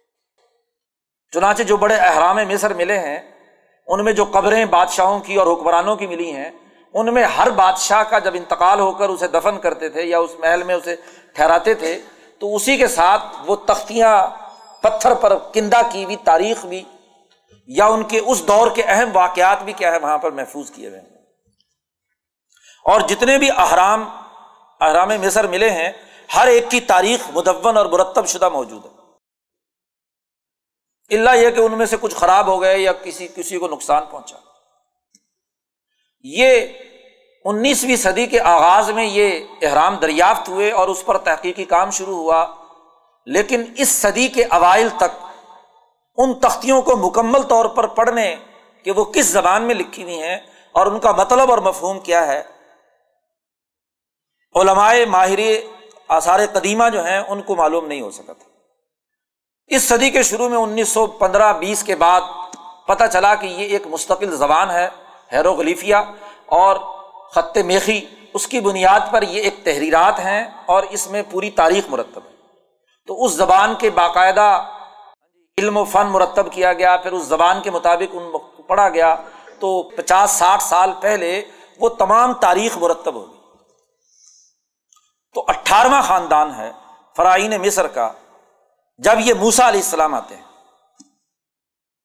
امن حوتب سالس، وہ موسا علیہ السلام کے مقابلے پر فرعون ہے اپنے زمانے کا۔ اور اس سے یہ بات بھی ثابت ہوئی کہ فرعون کسی لقب کا نام نہیں ہے۔ فرعون ایک محل کا نام ہے۔ جو اس محل میں رہنے والا ہوتا تھا، اس کو فرعون کہتے تھے۔ تو اس کے نسبت سے فرعون کہا جاتا تھا اسے۔ تو یہ فرعون آمن ہوتب سالس اس کا ایک بیٹا ہے۔ تمام تیس خاندانوں میں ایک بادشاہ ہے، واحد بادشاہ، جو توحید پرست اور وہ ان تمام کے محلات، جس جگہ پر ان کے محلات موجود ہیں کثرت شاہ رخ وغیرہ، ان سے ہٹ کر اس نے ایک نیا شہر آباد کیا تھا، اخناتون۔ اس کا نام ہے بادشاہ کا، ایک محل بنایا تھا۔ اور اس کا مطلب بھی اب سمجھ لیا گیا ہے کہ وہ اخناتون کا مطلب ہے خدا پرست، یکتا پرست، ایک خدا کو ماننے والا۔ اور اس کے محل میں سے بھی جو کتبات ملے ہیں، اس سے اس دور کا دستور اور اس دور کی معلومات سامنے آئی اب تاریخ مصر میں وہ آدمی کون ہے؟ اس پر ایک تو تحقیق اور ریسرچ ہوئی۔ اور اس تحقیق کے مطابق ان کی رائے یہ ہے کہ یہ وہ آدمی ہے جس نے موسا علیہ السلام کا دفاع کیا تھا۔ سورت غافر میں آگے آ رہی ہے سورت۔ موسا علیہ السلام پر جب ملا اور مترف انہوں نے فرعون سے کہا کہ اس کو قتل کرو، تو کالا رجل من من علی فرعون یک تم ایمان ہو تخت رجول یقول ربی اللہ وقت جانی وہاں رجل مومن جس کو کہا گیا ہے، اور رجل مومن بھی وہ جو من آل فرعون، جو فرعون کے خاندان میں سے ہے۔ اور یقیناً وہ ایک ایسا طاقتور آدمی بھی ہے کہ حامان اور قارون کی موجودگی اور فرعون مصر کی موجودگی میں وہ ان کو خدا کی دعوت بھی دے رہا ہے۔ اور بڑی دلیری کے ساتھ موسا علیہ السلام کا دفاع کیا، پورا ایک رقو قرآن حکیم نے اس کا تذکرہ کیا۔ وہ رجل مومن فرعون کا بیٹا ہے۔ کیوں؟ اس لیے کہ موسا نے جب دعوت دی تو فوراً سرداروں نے مشورہ دیا کہ اس کو قتل کر دو۔ لیکن فرعون کا بیٹا ہی خود کیا ہے؟ سامنے آ گیا۔ تو اس کو قتل کرنے کا مشورہ کون دے؟ تو قرآن نے وہاں اس کے قتل کا تذکرہ کہیں نہیں کیا۔ حالانکہ اس نے بڑے سخت جملے فرعون کے مقابلے پر ان اللہ مصرف ان کذاب وغیرہ وغیرہ جملے استعمال کیے ہیں اس نے تو ان کی رائے یہ ہے کہ وہ رجل مومن جو ہے وہ اخناتون۔ فرعون جب دریائے نیل میں غرق ہو گیا اور اس کے ساتھ جتنی جماعت تھی، وہ بھی تباہ و برباد ہو گئی۔ تو یہ اخناتون، یہ بعد میں فرعون کے بعد بادشاہ بنا۔ موسا علیہ السلام تو لے کر بنی اسرائیل کو ادھر آ گئے کہ نان اور یہ اخناتون وہاں حکمران رہا اور بارہ سال تک تقریباً اسی قصر شاہ رخ میں جہاں فرعون بیٹھتا تھا۔ اور پھر اس کے بعد آٹھ نو سال اس نے ایک نیا شہر بسایا جو وہاں پر اس نے زندگی گزاری ہے۔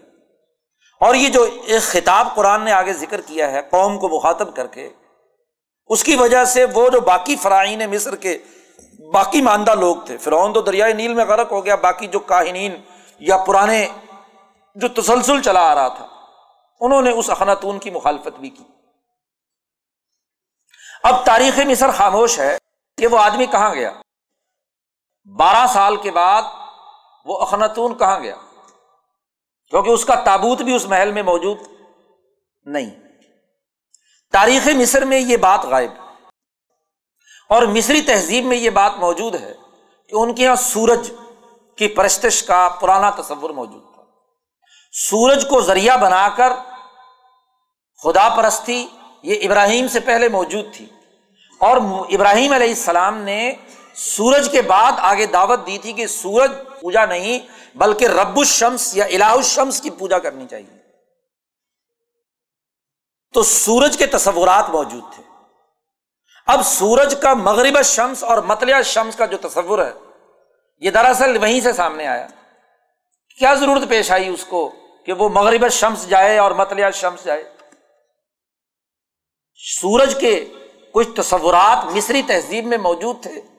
اور وہاں رب الشمس یا الہ الشمس کے پیچھے جانے کے لیے تحقیق و تفتیش کا جذبہ وہ موجود تھا۔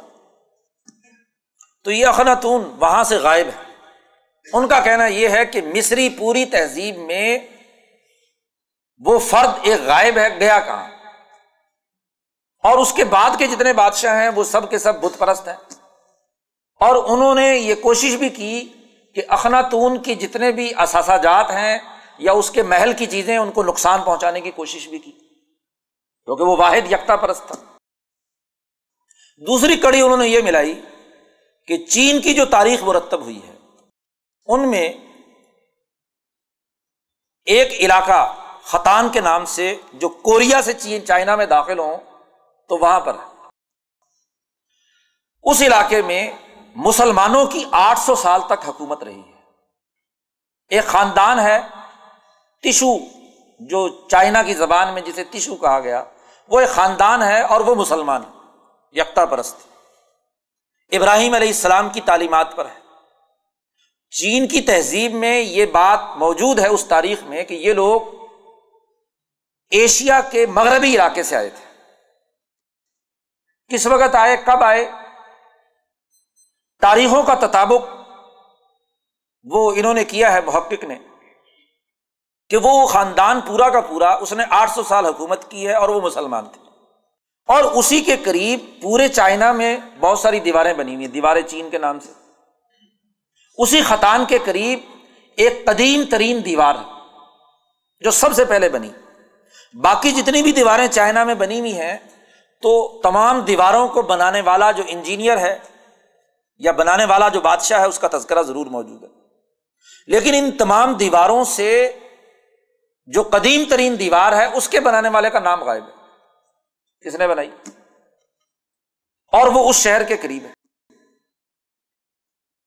اور پھر وہ لوگ اپنی تہذیب کے مطابق جو تصورات لے کر آئے، وہ تمام ان کے سکے، ان کے دستاویزات، ان کے مخطوطات، ان کے آثار قدیمہ کی تمام چیزیں ان کی تحقیق کی مصر سے ملنے والے مخطوطات کے ساتھ۔ تو تہذیبوں کا، دونوں کا آپس میں کیا ہے؟ اس آٹھ سو سالہ حکومت کے جو لوگ تھے، ان کے طرز تخاتب ان کا طرز حکومت، انداز و اسلوب، وہ ان کے ساتھ ملتا جلتا ہے۔ اور خاص طور پر تعمیرات کا انداز بھی وہی ہے جو مصری تہذیب کا ہے۔ تو ان صاحب کی رائے یہ ہے کہ وہ جو اخناتون ہے، وہی ذوالقرن وہ جو رجل مومن، جس نے موسا علیہ السلام کا دفاع کیا، اور موسا علیہ السلام تو چلے گئے کنان میں اور اگلے چالیس سال وادی تی میں رہے اور وہیں موسا علیہ السلام کا انتقال بھی ہوا ایک سو بیس سال کی عمر میں۔ یہ جب موسا علیہ السلام واپس آئے ہیں، تور پہاڑ سے یعنی فرعون کے پاس دعوت لے کر نبی کی حیثیت سے موسا علیہ السلام کی عمر اس وقت چالیس پچاس سال ہے۔ اور یہ آدمی، یہ جو اخناتون ہے، اس وقت اس کی عمر بھی انہوں نے پوری ترتیب بیان کی ہے تاریخ کے حساب سے۔ تیرہ سو ستانوے میں یہ پیدا ہوا اور تیرہ قبل مسیح یعنی کوئی سوا ہزار یعنی تیرہ سو چودہ سو سال پہلے عیسیٰ علیہ السلام کی ولادت سے پہلے کا یہ واقعہ ہے۔ تو ان کی رائے یہ ہے کہ رج مومن جو صورت غافر میں بیان کیا گیا ہے وہ ذوالقرن اس نے پہلے بارہ سال مصر میں حکومت کی اور جب وہاں کے کاہنوں اور وہاں کے تمام لوگوں نے اس کی مخالفت کی اور مصر کی قدیم ترین تہذیب کے لوگ اس کے مخالف رہے، تو اس نے یہ ارادہ کیا کہ کیوں نہ رب الشمس کی تلاش کے لیے مزید آگے سفر کرنا چاہیے۔ اور اسباب اس کے پاس موجود تھے، اس نے اس کشتی کی بھی ہاں جی تصویریں دی ہیں جو وہاں مصر کے اندر بنتی رہی ہیں اور ادھر چائنا میں بھی رہی ہیں۔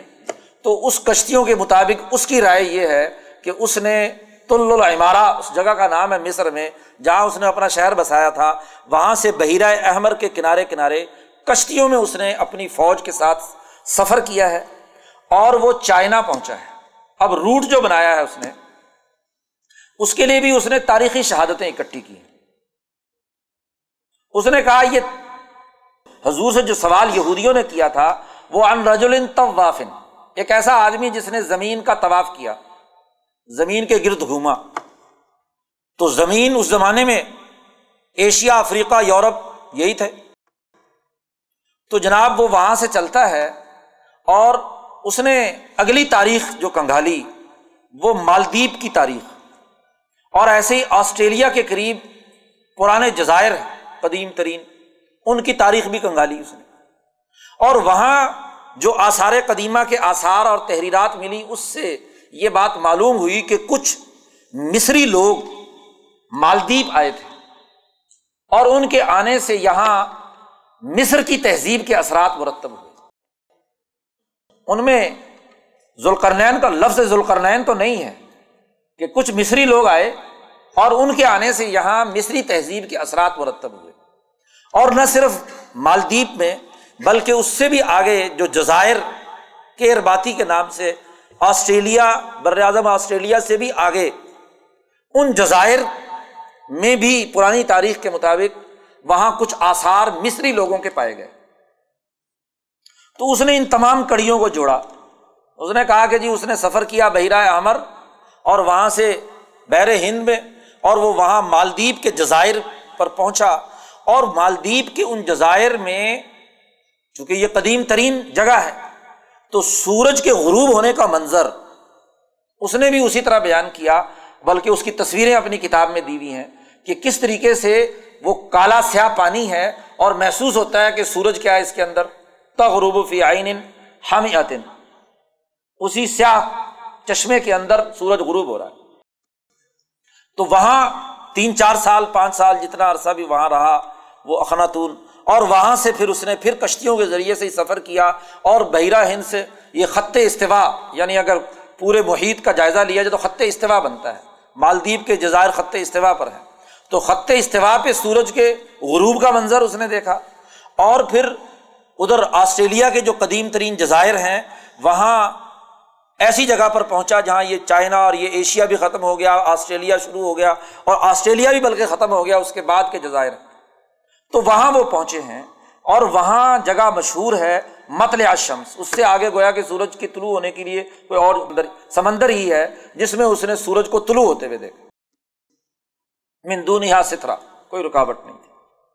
اور پھر اس کا کہنا یہ ہے کہ وہاں سے اس نے کوریا کی طرف سفر کیا، کشتیوں کے ذریعے سے ہی، اور کوریا سے ہوتا ہوا پھر وہ خطان پہنچا۔ اور وہاں بالا بین صدین جو قرآن نے ذکر کیا ہے، تیسری جگہ ہے یہاں، اور یہاں آ کر وہ دیوار بنائی۔ پھر اس نے اگلی ایک اور تحقیق یہ بھی کی کہ یہ لفظ یاجوج اور ماجوج ہے، یہ کیا ہے؟ تو اس نے پوری چینی لغت کنگالی۔ اور چینی لغت کو گال کر اس لفظ کی اصل تلاش کی۔ اور اس نے یہ دعویٰ کیا ہے کہ یہ جو تصورات ہمارے یہاں پیدا ہو گیا کہ یاجوج ماجوج انسانوں سے ماورا کوئی اور مخلوق ہے، اس نے کہا یہ غلط ہے۔ لفظ یاجوج ماجوج چینی زبان کا لفظ ہے یہ۔ اور چینی زبان میں اس کا مفہوم ایشیائی باشندے ہیں۔ ایشیائی باشندوں کے لیے یہ لفظ استعمال کیا گیا۔ اور ایک خاص قبیلہ ہے، اس خاص قبیلے کے افراد۔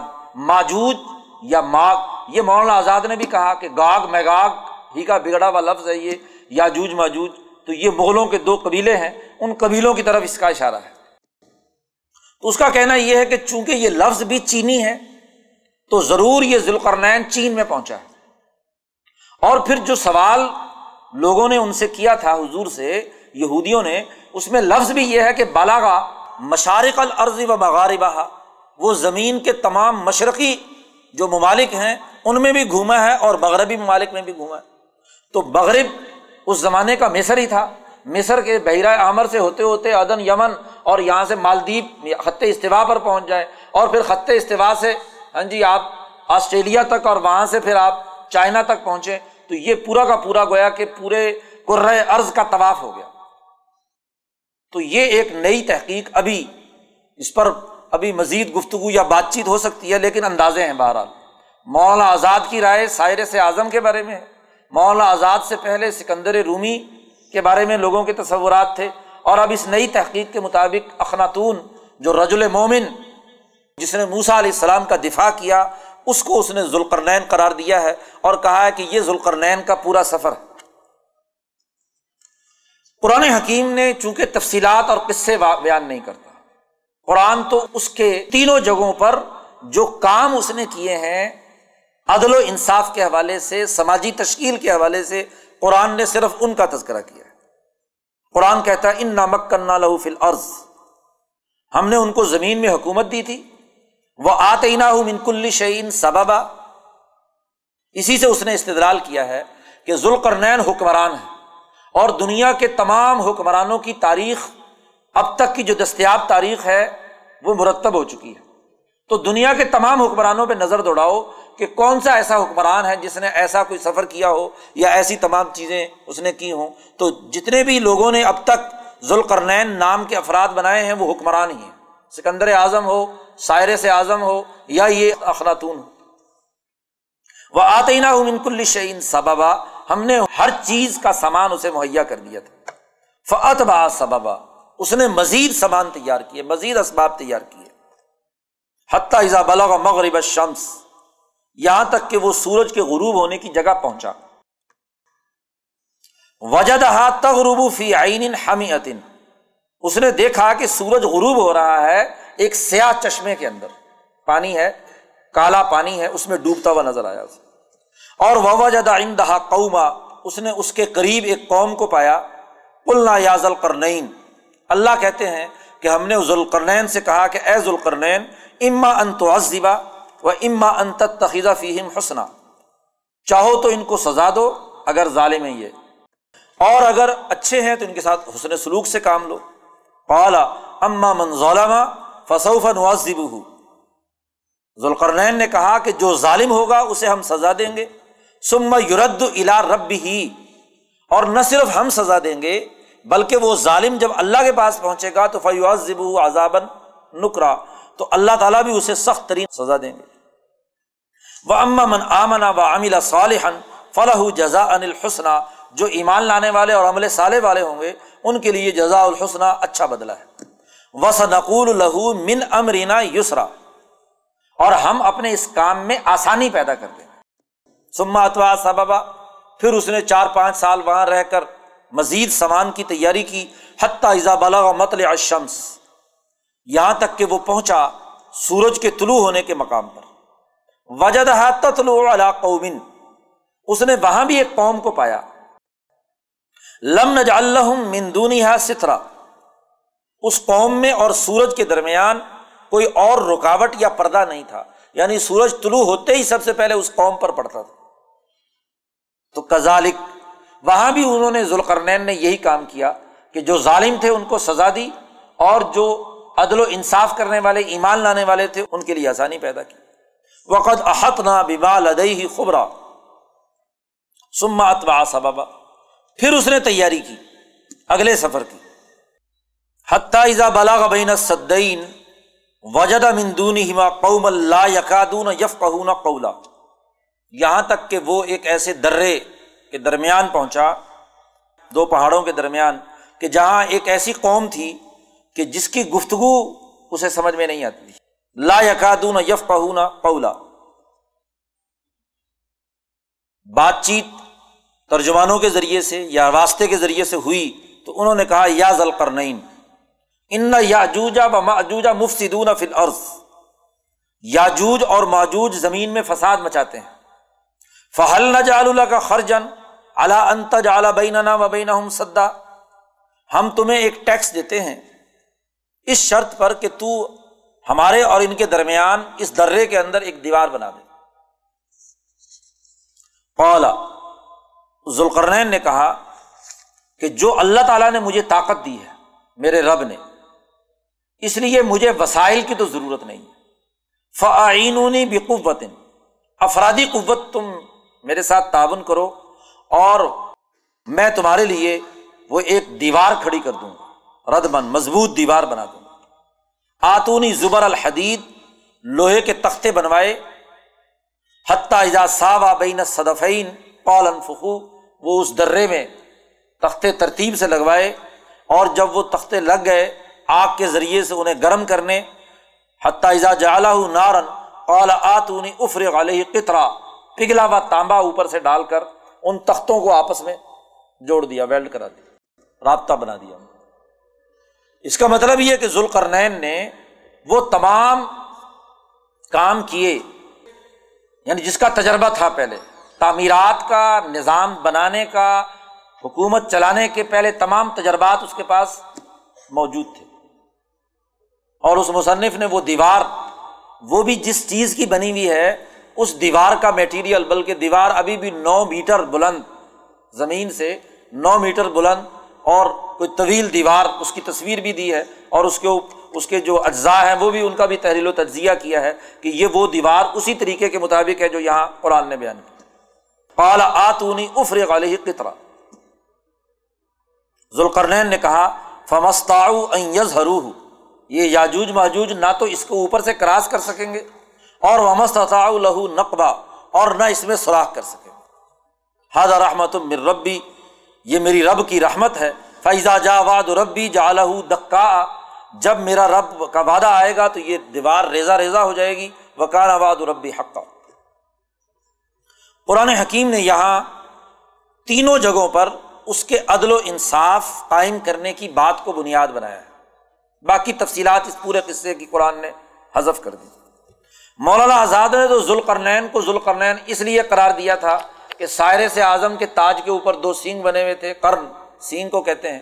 تو اس کی وجہ سے ذوالقرنین، یہ صاحب جنہوں نے نئی تحقیق کی ہے، یہ کہتے ہیں کہ قرآن میں لفظ قرن جو ہے وہ امت کے لیے آیا ہے۔ وکم اہلکنا من القرون امباد نوح۔ قرآن نے کہا کہ کتنی ہی بستیاں، کتنی قومیں، کتنی امتیں ہم نے تباہ کر دی نو علیہ السلام کے بعد۔ تو لفظ قرن جو ہے قرآن حکیم استعمال کرتا ہے امتوں پر۔ تو چونکہ یہ ذوالقرنین اس نے مصری تہذیب مصر پر بھی حکومت کی ہے اور چین پر بھی حکومت کی ہے، تو دو امتوں پر حکومت کرنے والا زو صاحب کے معنی میں ہے صاحب القرنین یعنی صاحب الامتین یعنی دو امتوں میں اپنا نظام حکومت یا حکومت چلانے والے کو ذوالقرنین قرار دیا گیا۔ تو اس نے کہا کہ اصل میں تو قرآن سے جب معلوم کریں گے تو ذوالقرنین قرن امت کے معنی میں ہے، تو ذوال امتین دو امتوں سے تعلق رکھنے والا۔ قرآن حکیم نے یہاں یہ چار واقعات بیان کرنے کے بعد واضح کر دیا ہے کہ اللہ تبارک و تعالیٰ جن اصولوں پر انبیاء بھیجتا ہے، اسی اصولوں پر دنیا میں عدل و انصاف کا دور دورہ قائم ہوتا ہے اور اس میں انتباہی طریقے کے انبیاء ہوں، جیسے یہ ذوالقرنین اور اس کی حقیقت اس نے بھی واضح کی ہے کہ یہ اخناتون، یہ انبیاء میں سے وہ اس طریقۂ کار کے مطابق ہے جو انتباہی طریقے سے وہی آئی۔ تو ان کا اتفاق یا اتحاد کا گویا کہ اس صورت میں اعلان کر دیا گیا اور پھر آخر میں قرآن حکیم نے کہا کہ آپ بھی بتلا دیجیے کل ان نما انا بشر مسلکم یو ہا اے نبی محمد صلی اللہ علیہ وسلم، آپ بتلا دیجیے کہ میں تمہاری طرح کا ایک انسان ہوں لیکن مجھ میں اور تم میں یہ فرق ہے کہ یو ہا الیہ، مجھ پر وہی کی گئی ہے اور وہ وہی یہ ہے کہ ان نما الہکم الہ واحد، خدا ایک ہی ہے۔ فمن کانا یرجو لقاء رب ہی فل یا عمل عمل صالحن جو اپنے رب سے ملاقات کا امیدوار ہو، اسے چاہیے کہ وہ اچھا عمل کرے اور اللہ کی غلامی چھوڑ کر کسی اور کے کو اللہ کا شریک نہ ٹھہرائے۔ تو سورت کے اول اور آخر میں قرآن نے توحید کی دعوت دی، ابراہیمی تحریک کے اصولوں کے مطابق اور درمیان میں واقعات کے ذریعے سے استدلال کیا۔ اگلی صورت صورت مریم۔ بنی اسرائیل کے اس طبقے کو جو یہودیت سے تعلق رکھتا ہے، قرآن حکیم نے اس کا اسرائیلی تحریک سے ملاپ کا تذکرہ پیچھے بنی اسرائیل میں کیا۔ ہے یہاں اس صورت کا موضوع مریم۔ عیسیٰ علیہ السلام کے سے جو تعلق رکھنے والے عیسائی ہیں۔ ان میں جو غلط تصورات عیسیٰ کے بارے میں اور عیسیٰ کی والدہ حضرت مریم کے بارے میں تھے۔ قرآن حکیم نے ان تصورات کا رد کیا ہے اس صورت میں۔ اس صورت میں بھی امبیا کے واقعات ہیں۔ ذکریہ علیہ السلام، مریم، عیسیٰ، ابراہیم اور دیگر امبیا کا قرآن نے تذکرہ کیا ہے اور بتلایا ہے کہ ان امبیا کی بنیادی تعلیمات بھی وہی حنیفی تحریک سے ابراہیمی تحریک سے تعلق رکھنے والی اور اس کے علاوہ ان انبیاء کے بارے میں جتنے تصورات ہیں، وہ غلط ہیں۔ اس صورت کا آغاز حروف مقطعات سے۔ کاف، ہا، یا، عین سعود یہ سات حروف ہیں جن کے مجموعے سے اس صورت کا آغاز ہوتا ہے۔ یہ بھی حروف تہجی ہیں۔ اور امام شاہ ولی اللہ دہلوی نے ان کا بھی ایک مفہوم متعین کیا ہے۔ کاف طاقت اور قوت پر دلالت کرتا ہے۔ ہا غیب پر دلالت کرتا ہے۔ یا غیب الغیب پر دلالت کرتا ہے۔ عین اس کی روشنی اور چمک پر اور سواد مقامات انبیاء پر۔ تو اس صورت میں یہ مقامات انبیاء جو غیب الغیب سے پوری طاقت و قوت کے ساتھ دنیا میں قائم ہوئے اور انہوں نے انبیاء کی تعلیمات نے اپنا اپنا نظام دنیا میں قائم کیا۔ ان کی تعلیمات آج بھی روشن ہیں، چمکدار ہیں۔ انسانی سوسائٹی کے لیے منارہ نور ہے ذکر رحمت ربی کا اب دہ زکریہ تیرے رب کی رحمت کا تذکرہ کرو جو اللہ کے بندے زکریہ علیہ السلام پر ہوا۔ کہ جب زکریہ علیہ السلام نے اللہ کو پکارا، خفیہ طور پر اللہ کو پکارا، قال ربی انی وحن العزم منی وشتا الرس شیبن ولم اکم بدعائی کا ربی شکیہ اللہ سے دعا مانگی کہ میں بوڑھا ہو گیا، ہڈیاں کمزور ہو گئی، بال سفید ہو گئے اور میرے کوئی اولاد نہیں۔ نبی اپنے اولاد کی دعا مانگتے ہیں اللہ سے۔ اور یہ دعا اولاد کی کسی دنیاوی مقصد کے لیے نہیں۔ ہے قرآن نے اس کا ذکر کیا یری سنی و یری سمن علی یعقوب۔ مجھے اور آل یعقوب کے علوم و افکار اور تعلیمات کا مجھے ایک وارث چاہیے۔ اس وارث کے ساتھ جو علوم نبوت کو آگے پھیلانے کے لیے اقدامات کرے۔ تو زکریہ علیہ السلام نے اللہ سے دعا مانگی، اللہ نے دعا قبول کی اور یہی علیہ السلام اللہ نے آپ کو عطا کیے، یا زکریہ ان نبشرو کا بے غلام نسم ہو یا ایک ایسا بچہ غلام ہم آپ کو دیں گے جس کا نام یاہیا اللہ نے خود ہی مقرر کر دیا۔ تو یاہیا کی تعلیمات ذکریہ کی تعلیمات وہی ہیں جو پیچھے قرآن حکیم نے بیان کی، تمام انبیاء علیہ السلام کی۔ اس کے بعد قرآن حکیم نے حضرت مریم کا ذکر کیا ہے بز قرفل کتاب مریم۔ ازن تبازت من علیہ مکان شرقیہ۔ مریم سے حضرت عیسیٰ علیہ السلام کی پیدائش کیسے ہوئی؟ اس کی تفصیلات قرآن حکیم نے یہاں بیان کی ہیں۔ کہ کیسے فرشتہ آیا اور فرشتے نے ان سے کہ اللہ تعالیٰ خوشخبری سنائی کہ تمہیں اسی طریقے سے بیٹا پیدا ہوگا اور وہ حمل ٹھہرا حضرت مریم کو اور ان کی پیدائش ہوئی، اس کی تفصیلات بیان کرتے ہوئے قرآن حکیم نے کہا قول انی عبد اللہ۔ عیسیٰ علیہ السلام نے واضح اعلان کیا کہ میں اللہ کا بندہ ہوں، آتانی الکتاب، مجھے اللہ نے کتاب ادا کی ہے وجہ علنی نبیہ اور مجھے اللہ نے نبی بنایا ہے۔ اور جو بنیادی احکامات یہ مجھے دیے ہیں بصلاتی و زکاتی مادم تو حیا، اللہ نے مجھے حکم دیا ہے کہ میں نماز کا نظام اور اسی طریقے سے زکوٰۃ، جو انسانیت کے فائدے اور نفع کے لیے مال خرچ کرنے کا عمل ہے، ان دونوں کا مجھے حکم دیا ہے۔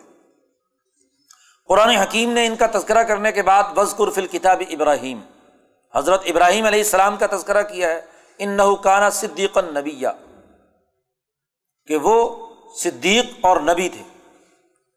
ان کے باپ سے جو ان کا مکالمہ ہوا ہے، قرآن حکیم نے اس کا تذکرہ کیا ہے۔ پیچھے مختصراً بات تھی۔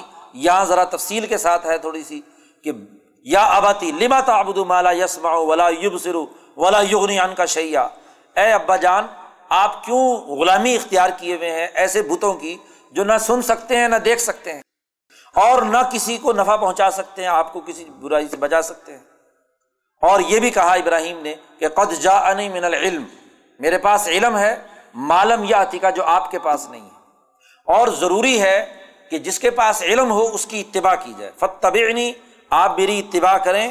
عہدی کا سراۃ سویہ میں آپ کو سیدھا راستہ دکھاؤں گا۔ تو قرآن نے جو ابراہیمی تحریک کی اثاسیات ہیں، ان کا تذکرہ اس واقعے میں یہاں کر دیا۔ پھر قرآن نے کہا وز قرفل کتابی موسا اپنی اس کتاب میں موسا علیہ السلام کا تذکرہ بھی کرو۔ مختصراً قرآن نے موسا علیہ السلام کا تذکرہ بھی کیا ہے۔ پھر ہارون کا بھی ذکر آیا ہے۔ وز قرفل کتابی اسماعیل، حضرت اسماعیل علیہ السلام کا تذکرہ بھی کیا گیا۔ واز فل کتابی ادریس ادریس علیہ السلام کا قرآن نے مختصراً تذکرہ کیا۔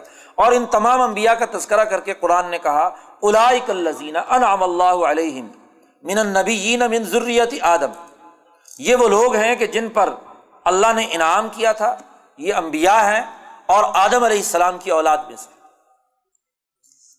ان کا بنیادی پیغام وہی ہے جو تمام انبیاء کی قدر مشترک البتہ فخلف امبادم خلف، ان کے بعد ایسے نہ خلف اور نہ اہل لوگ پیدا ہوئے جنہوں نے ازاء الصلاطہ نماز ضائع کر دی وطبع الشہوات، خواہشات کی پیروی کی اور گمراہ ہو گئے۔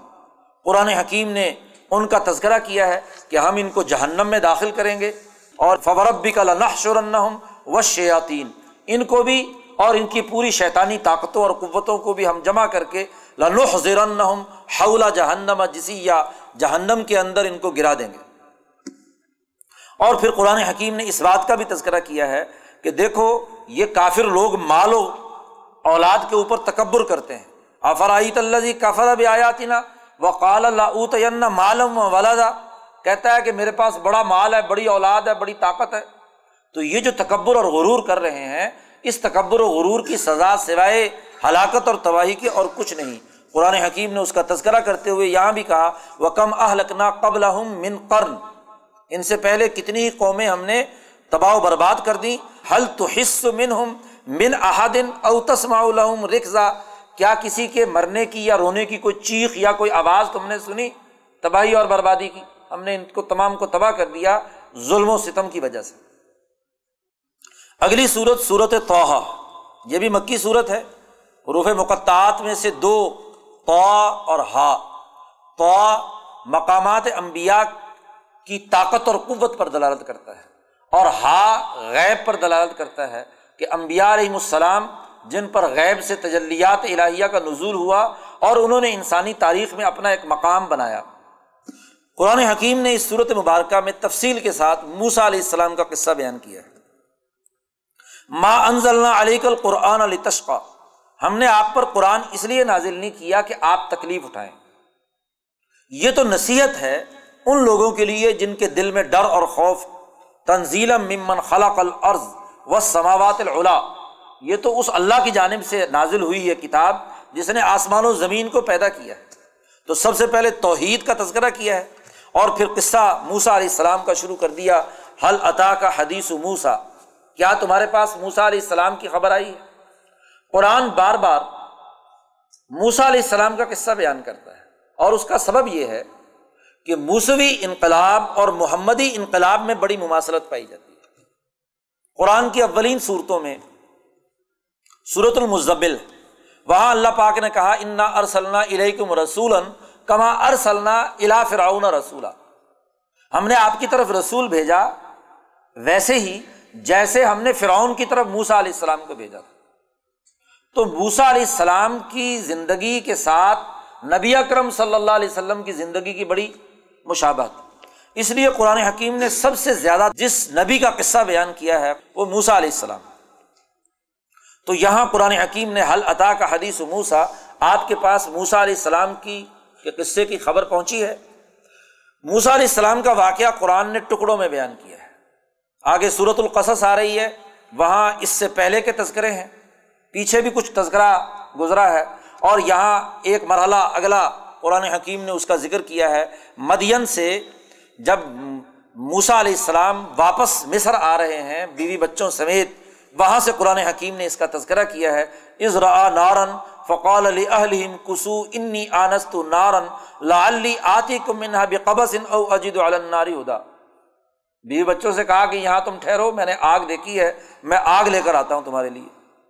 جیسے ہی موسا علیہ السلام وہاں پہنچتے ہیں تور پہاڑ پر، تو قرآن کہتا فلما اتا نو دیا یا موسا امام شاہ ولی اللہ فرماتے ہیں کہ اس پہاڑ کے اوپر جو درخت، اس درخت پر اللہ کی تجلی اعظم نازل ہوتی ہے۔ تجلی نے اس پر اتنی زیادہ روشنی پیدا کی کہ پورا درخت آگ کی طرح روشن نظر آ رہا ہے۔ دور سے لگتا ہے جیسے کہ آگ ہے۔ لیکن ہے تجلیات۔ تجلیات کے اثرات اس میں سے اس تجلی کی آواز جو ذات باری تعالیٰ نے پکارا موسا علیہ السلام کو کہ نو دیا یا موسا انی ان ربک۔ میں تیرا رب ہوں۔ فخلا نالئی اپنے جوتے اتار دو۔ ان کا بلواد المقدس توا تم ایک مقدس وادی میں ہو، جو وادی توا ہے۔ وہ انختر تو کا میں نے تمہیں منتخب کر لیا۔ اس لیے فسط میں لما یوہا جو وہی کی جا رہی ہے، جو بات اس کو توجہ سے سنو۔ اور وہ وہی کیا ہے؟ قرآن کہتا ہے ان ننی ان اللہ لا الہ الا انا فعبدنی بے شک، میں خدا ہوں، میرے علاوہ اور کوئی خدا نہیں۔ فعبدنی میری غلامی، میری عبادت کرو وہ عقیم صلاح ذکری اور نماز قائم کرو میری ذکر کے لیے۔ ان نسات آتیت دوسری بات یہ سنو کہ قیامت ضرور آئے گی۔ اکاد اخفیہ لتجزا کل نفسم بما تسا اس دنیا پہ جو انسان بھی، جو کام بھی کرتا ہے، اس کا اس کو تاکہ پورا پورا بدلا دیا جائے۔ فلاں یس الدن کا انہا ملا یو بہا و تبا ہوا ہو فتردا۔ تیرے کام میں کوئی رکاوٹ نہ ڈالے، وہ آدمی جو اللہ پر ایمان نہیں رکھتا، خواہشات کی پیروی کرتا ہے۔ اب یہ تین باتیں اللہ نے سب سے پہلے کہی کہ انی اللہ لا الہ الا انا۔ دوسری بات، قیامت ضرور آئے گی، ہر انسان کے اعمال کا بدلہ ضرور ہوگا۔ اور تیسری بات کہ کوئی تاوت سرکش جو ایمان نہ لانے والا، خواہش پرست شیطان ہے، وہ تمہارے راستے میں رکاوٹ نہیں بنے گا۔ یہ تین بنیادی پیغام دینے کے بعد ظاہر ہے کہ پہلے دفعہ موسا علیہ السلام کی اللہ سے ملاقات ہے۔ اللہ تبارک و تعالیٰ نے پہلے تین احکامات بیان کیے ہیں۔ تو ایک روب موسا علیہ السلام کے اوپر ہاں جی موجود تھا طبی طور پر۔ اس لیے اللہ تعالیٰ نے کچھ بات چیت اور گفتگو کی تاکہ جو ماحول ہے، وہ نارمل ہو جائے۔ موسا علیہ السلام سے پوچھا بما تل کا بھی امین کا یا موسا اے موسا تیرے ہاتھ میں کیا ہے؟ موسا علیہ السلام نے کہا یا آساج، یہ میری لاٹھی ہے۔ اتوقع علیہ و احشو بحا اعلیٰ غنمی ولی فیحہ معرب اخرا تین باتیں کہیں موسا علیہ السلام نے۔ اس لاٹھی کے تین فائدے ہیں مجھے۔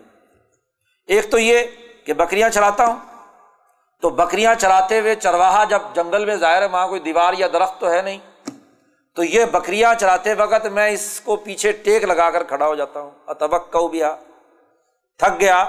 تو گویا کہ اس کو پیچھے کر لیا کمر کے، اس کے ساتھ ٹیک لگا کے کھڑا ہو گیا۔ کچھ دیر سستا لیا۔ اتوقع علیہ کسی درخت کے پاس پہنچتا ہوں، بکریوں کو پتے کھانے کی ضرورت ہوتی ہے تو اس کو پتوں پر مار کر پتے گرا لیتا ہوں۔ احشو بہا علا نامی اور ولی فیا میں عارب اخرا اور بھی بہت سے میں اس سے کام کاج لیتا ہوں، کوئی سانپ بچھو کو مارنے کے لیے، کوئی اور دوسرے مقصد کے لیے۔ اللہ نے کہا القیا یا موسا اس کو ذرا نیچے پھینکو۔ تیرا ہی آسا ہے نا۔ دس، بارہ، پندرہ سال سے تیرے ہاتھ میں رہا ہے یہ۔ اس لیے القحا یا موسا اس کو نیچے پھینکو۔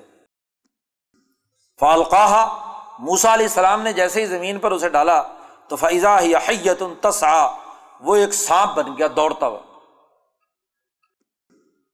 اب موسا علیہ السلام گھبراہٹ کا شکار ہے تو اللہ نے کہا کہ دیکھو خز ہا، اس کو پکڑو پکڑو اس سانپ کو۔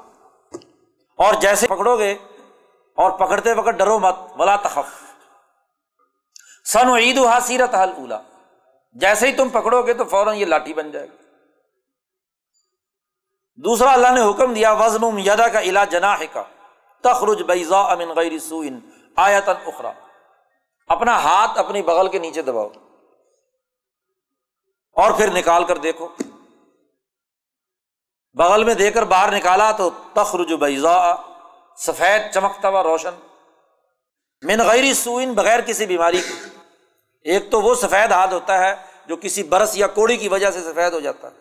آیاتن اخرا، یہ دوسری نشانی۔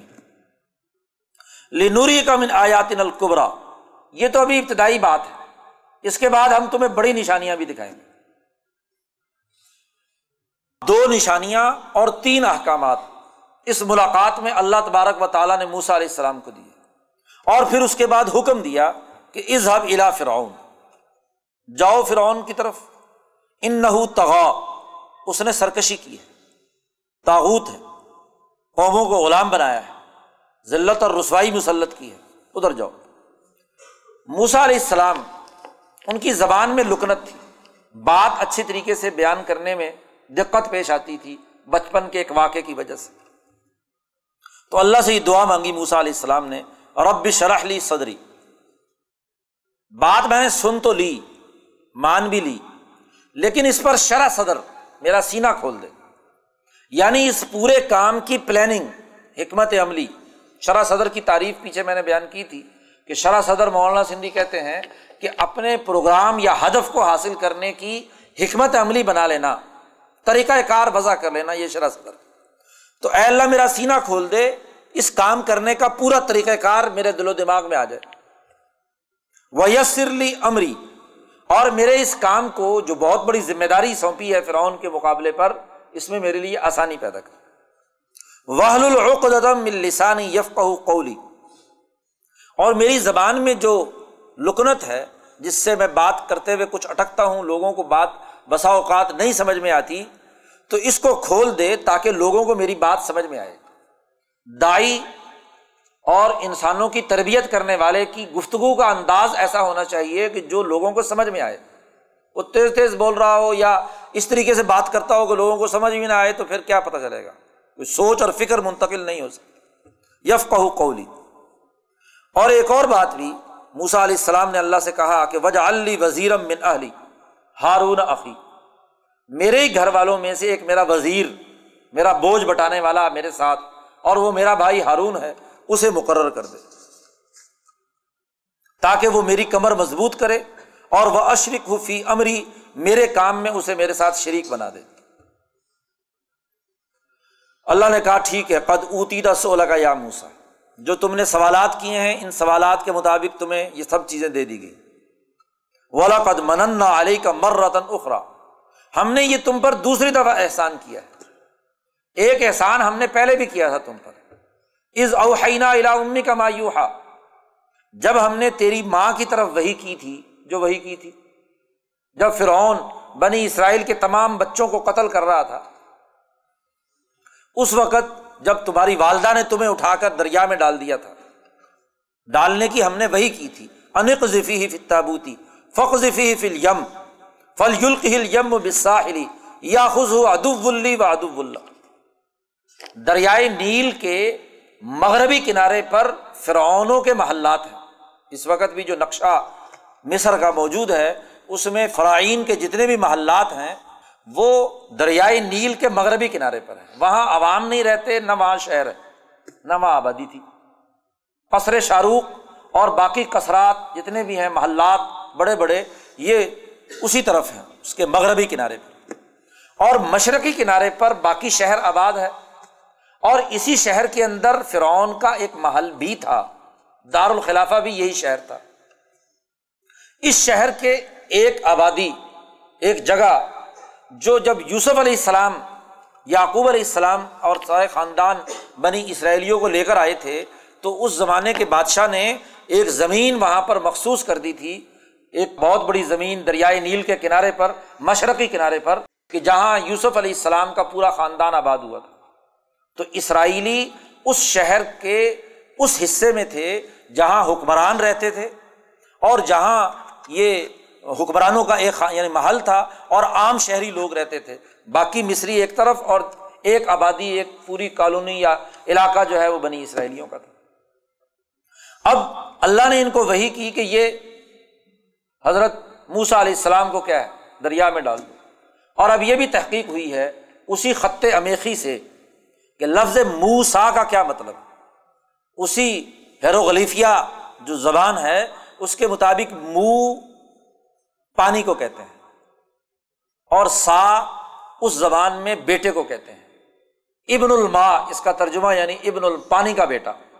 تو چونکہ دریا سے ملا تھا، سب سے پہلے فرعون کی بیوی کو موسا علیہ السلام، جب انہوں نے یہاں مشرقی کنارے پر ہاں جی انہوں نے دریا میں ڈال دیا، تو مغربی کنارے کی طرف وہ تابوت ہواؤں کے، ہوا کے زور سے ادھر کی ہوا چل رہی تھی۔ تو وہ اس کنارے پر پہنچا اور جو دریائے نیل کا حصہ محلات کے اندر سے گزرتا ہے۔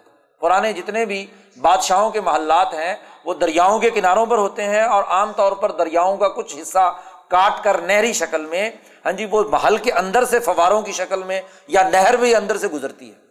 تو جو حصہ دریائے نیل کا محل کے اندر سے گزر رہا تھا، وہ تابوت اس کے اندر چلا گیا۔ اور وہاں جب وہ محل کے اندر سے گزر رہا ہے، تو وہاں سے وہ بچہ اٹھایا۔ تو چونکہ وہاں دریا میں سے نکالا انہوں نے سب سے پہلے، تو اس کا نام جو سب سے پہلے انہوں نے رکھا وہ ابن الما موسا یعنی پانی کا بیٹا۔ اس طرح موسا علیہ السلام محل میں پہنچ گئے۔ قرآن کہتا ہے، یا خز ہو ادب و ادب اللہ تاکہ اس کو پکڑ لے میرا دشمن بھی اور اس کا دشمن بھی۔ وہ القی تو علی کا محبت منی۔ اور میں نے اس وقت یہ احسان کیا تھا کہ تم چھوٹے سے بچے ہونے کے باوجود تمہارے چہرے پر میں نے محبت ڈال دی تھی۔ بعض انسان ایسے ہیں جن پر جب ہاں جی جن کے چہرے کی حالت یہ ہوتی ہے کہ نظر پڑے تو فوراً دل ان کی طرف کھینچتا ہے۔ محبت کے اثرات۔ تو موسا علیہ السلام کے وجود کے اندر یہ کشش تھی کہ جس خاتون نے سب سے پہلے اٹھایا، اس کے دل میں موسا علیہ السلام کی محبت پیدا ہو گئی۔ بلکہ جو بھی دیکھتا تھا، کتنا ہی کرخ دل کیوں نہ ہو چہرہ موسا علیہ السلام کا اس نے دیکھا تو نرمی پیدا ہو گئی۔ القی تو علی کا محبت منی ولی تسنا آئینی اس تمشی اخت تیری بہن آئی۔ ہاں جی وہ قصہ جو والدہ پیچھے، تابوت کے پیچھے تلاش کرنے کے لیے بھیجا تھا، تو اس نے بتلایا حل عد الکم علام یک فلو اس کی کفالت دودھ پلانے والے کی میں تمہیں اطلاع دیتی ہوں۔ اور پھر تمہیں ہم نے ہاں جی تمہاری والدہ کے پاس واپس بھجوا دیا اور پرورش جو ہوئی، اس کا قرآن نے یہاں پر تذکرہ کیا۔ قرآن حکیم کہتا ہے کہ جب یہ تمام پیغامات موسا علیہ السلام اور ہارون کو دے دیے گئے تو اس ہوا الا فرعون ان نحو تغا اب تم دونوں جاؤ فرعون کی طرف کہ اس نے سرکشی کی ہے۔ اور دیکھو، وہاں جا کر ذرا نرمی سے بات کرنا۔ اولا لہو قول لین نرم انداز میں بات کرنا۔ لال لہو یہ تزک کرو شاید وہ نصیحت قبول کر لے، او یکشا یا اس کے دل میں خوف اور ڈر پیدا ہو جائے۔ اولا موسا اور ہارون نے اللہ سے کہا کہ رب بنا نخاف یفرتا علینا او یتغا اے اللہ، ہمیں بڑا ڈر ہے کہ کہیں وہ ہم پر ظلم نہ کرے، ہم پر سرکشی نہ کرے۔ اللہ نے کہا اللہ تخاف ڈرو مت۔ اننی ماں کما میں تم دونوں کے پاس ہوں۔ تمہاری پشت پر میرا ہاتھ ہے، تم میری نگرانی میں جا رہے ہو۔ وہ اسماؤ و ارا میں دیکھ بھی رہا ہوں اور سن بھی رہا ہوں۔ فاتیا دونوں جاؤ۔ دونوں گئے وہاں اور فقولا ان نا رسولہ ربک۔ سیدھے فرعون کے دربار میں اور جا کر اپنا تعارف کرایا۔ کہ دیکھو، ہم تیرے رب کے بھیجے ہوئے رسول ہیں۔ فارسل مانا بنی اسرائیل۔ کلمے کی دعوت نہیں دی۔ یہ نہیں کہا کہ کلمہ پڑھو، لا الہ الا اللہ موسا رسول اللہ۔ یہ نہیں کہا۔ انہوں نے سب سے پہلے بات کیا کر کہی، انا رسولہ ربک۔ ہم تیرے رب کے رسول ہیں۔ اور ہمارا پہلا حکم یہ ہے تیرے رب کی طرف سے کہ فرسل معنی بنی اسرائیل بنی اسرائیل کو آزادی دو اور ولا تو عزب ہم اور ان کو سزائیں اور تکلیفیں دینا بند کر دو۔ پہلا مطالبہ یہ قومیں اگر غلام ہوں، غلام بنانے والے یا غلامی کو قبول کرنے والے، دونوں کے کلمے کا کوئی اعتبار نہیں۔ کیونکہ جب وہ ظلم میں موجود ہے، تکبر اور غرور ہے خود الوحیت کا دعوے دار ہے۔ اس کو کلمہ پڑھانے کا کیا مطلب؟ جب تک کہ وہ اپنے اس ظلم، اس بد اخلاقی سے باز نہ آ جائے کہ جو غلامی کا سبب بنی ہوئی ہے۔ پت جی انا کب آیا تم ربک۔ تیرے پاس، تیرے رب کی واضح دلیل لے کر آئے ہیں۔ اور اگلی بات بھی سن لو۔ وسلام علی من تبا الہدا جو ہدایت کی اتباع کرے گا، اس پر امن اور سلامتی۔ کہنے لگا، مر رب گما یا موسا کون رب ہے تمہارا؟ دونوں کا ہے موسا پالا رب الدی آتا کل شعین خلق سم ہدا۔ ہمارا رب وہ ہے جس نے ہر چیز کو پیدا کیا اور ہر چیز کو کام کرنے کی، زندگی بسر کرنے کی ہدایت کی۔ قولا فما بال القرون الا پچھلی جو قومیں گزری ہیں یا مثلاً مجھ سے پہلے جتنے لوگ گزرے ہیں، کیا اس کا مطلب وہ جہنم میں گئے ہیں؟ ان کو عذاب کی حالت کے اندر ہے کیا ان کا حال ہے؟ موسا علیہ السلام نے کہا علم ربی فی کتاب. اس کا علم میرے رب کو کتاب میں ہے، لا یزل ربی ولا ینسا۔ اب یہ بحث کرنا فضول ہے کہ چونکہ جی وہ کافر تھے، اس لیے جہنم میں گئے۔ یہ کہنے کی کیا ضرورت ہے؟ موسا علیہ السلام نے کہا کہ اللہ کو پتا ہے ان کے ساتھ جو معاملہ بھی ہوا۔ قرآن حکیم کہتا ہے کہ ولاقت ارئینہ آیاتینہ کل ہم نے اس کو اپنی تمام نشانیاں دکھلا دی۔ لیکن فقصبہ و ابا اس نے تقزیب کی، انکار کیا۔ اور مقابلے پر کیا ہے؟ جادوگروں کو لے آیا۔ فلاں کا بسحر مسل ہی فج البین نا وبین کا معدن لا نخلف نہن ولا انت مکان سوا۔ جادوگروں کو لے آؤ۔ اور اس کے لیے بھی وقت مقرر ہو گیا کہ موعد کم یوم الزینت عام دن میں نہیں، جو عید کا دن ہو، سارا شہر جمع ہو، عوام الناس کے سامنے یہ معاملہ ہونا چاہیے۔ فتح اللہ فرعون، فجمع عقیدہ سم عطا فرعون نے اپنی ساری تدبیریں لڑائی، سارے جتنے بھی جادوگر تھے، ان کو بلا لیا اور ان کا مقابلہ کیا۔ اجمع قید کم سم اتو صفا وقد افلاح یوم منست جادوگروں نے موسا سے کہا، اما ان تلقیا و اما ان نقون اول من القا. پہلے تم اپنا جادو کا کرتب دکھاؤ یا ہم دکھائیں؟ موسا علیہ السلام نے کہا، نہیں، تم ہی دکھاؤ پہلے۔ بل القو۔ فیدا حبال ویسی رسیاں انہوں نے ڈال دی لاٹیاں ڈالیں یوخیل من سحرہم انہا تسعا۔ اپنے جادو کے زور پر لوگوں کو نظر ایسے باندھ دی کہ ان کو یہ محسوس ہو رہا ہے جیسے کہ یہ سانپوں کی طرح دوڑ رہے ہیں۔ تو موسا علیہ السلام کو دل میں طبی طور پر ایک خوف محسوس ہوا کہ واقعات ہو سکتا ہے کہ یہ سانپ ہو۔ اللہ نے کہا کل نہ تخف، مت ڈرو۔ ان کا انتل اعلیٰ و القی معافی یمین تلقف ما ثنا اپنے ہاتھ میں جو لاٹھی ہے، اسے ذرا زمین میں پھینکو۔ ان نما ثنا قید ساحر یہ ان تمام چیزوں کو نگل جائے گا۔ ولا یفل الساحر حیث عطا ایسا ہی ہوا تو سارے جادوگر سمجھ گئے کہ یہ اب جادو نہیں ہے بلکہ کیا ہے؟ واقعتاً اللہ کی طرف سے نبی ہے۔ انہوں نے جب ایمان قبول کیا، آمنا بربی ہارون و موسا تو رون کو اور غصہ چڑھ گیا۔ آمن تم لہو قبلان آزن الحکم میری اجازت سے پہلے ہی تم مسلمان ہو گئے۔ مسلمان ہونے کے لیے بھی میری اجازت کی ضرورت تھی۔ ان کبیر کم الدی علامہ کم السیر۔ یہ موسا جو ہے تم میں سے بڑا ہے۔ جادوگر اور تم نے سب نے مل کر میرے خلاف سازش کی۔ سزا دینے کا اس نے فیصلہ کیا۔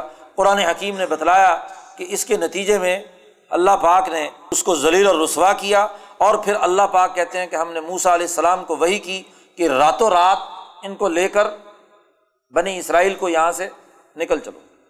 فضر الحم طریقن فل بحری یبسن لا تخاف درکم ولا تخشا پکڑے جانے کا ڈر اور خوف نہیں ہونا چاہیے۔ راتوں رات بنی اسرائیل کو لے کر دریائے نیل پار کر دو۔ فعت باہم فرعون بجنود ہی فغشیہ من المی ماں غشیہ فرعون کو جب پتا چلا صبح کو کہ یہ تو سارے بنی اسرائیلی چلے گئے موسا علیہ السلام لے کر ان کو، تو پیچھے اپنے پورے لشکر کے ساتھ وہ بھی داخل ہوا۔ حامان اور قارون بھی ساتھ ہی ہیں۔ ہاں جی فغشیہ ہوں من الیم ما غشیہ ہوں وہ عدل فرعون قوم اما ہدا اللہ نے ان کو اس دریائے نیل میں غرق کیا، سزا دی۔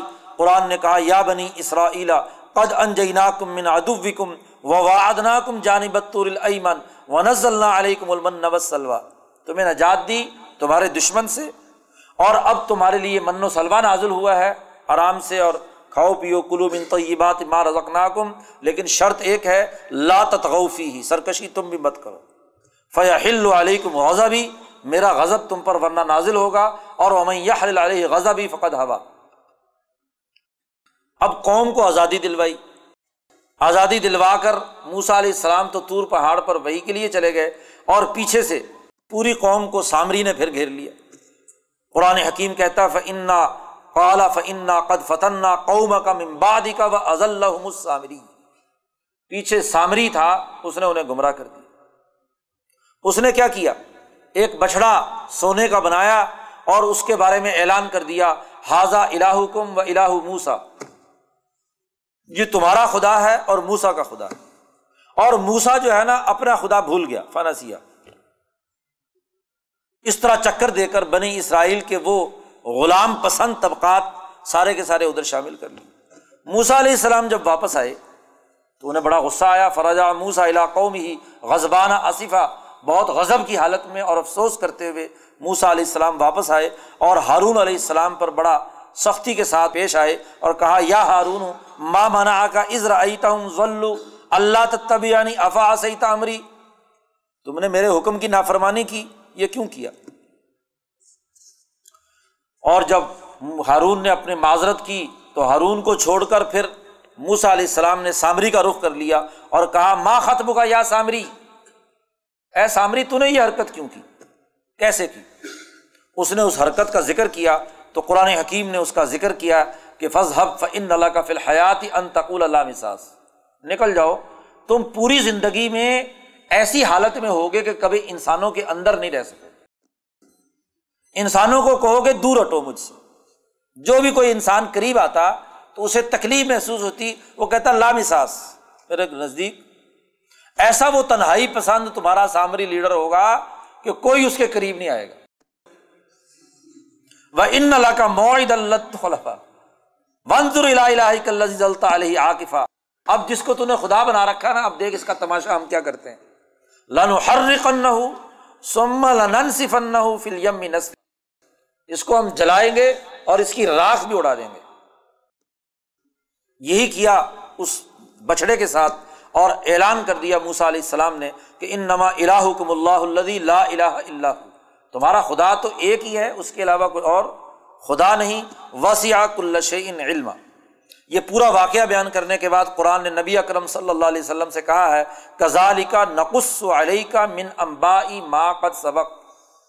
ہم نے آپ پر گزشتہ قوموں کے قصے اسی لیے بیان کیے ہیں کہ قد آتینہ کا ملدنا ذکر تاکہ آپ کی قوم بھی نصیحت حاصل کرے۔ ہم آپ کو ایک نصیحت دے رہے ہیں اپنی طرف سے۔ یاد رکھو، من آ رضا ان جو بھی اللہ کے اس پیغام سے اعراض کرتا ہے فن یحمل یوم القیامت وزرا۔ قیامت کے دن اس پر بڑی سخت ترین سزا ہے۔ اور جو لوگ اچھا عمل کرنے والے ہیں میں عمل من صالحات بہوا مومن ولا یقاف ظلم ولا حزمہ اس پر کسی قسم کا کوئی ظلم اور زیادتی نہیں۔ قرآن کہتا ہے کزالی کا انض اللہ قرآن عربی ہم نے اسی مقصد کے لیے قرآن عربی زبان میں نازل کیا۔ اور بار بار تمہارے سامنے نصیحت کرتے ہیں، تاکہ تم اللہ کو اور اس کے پیغام کو درست تناظر میں سمجھ لو۔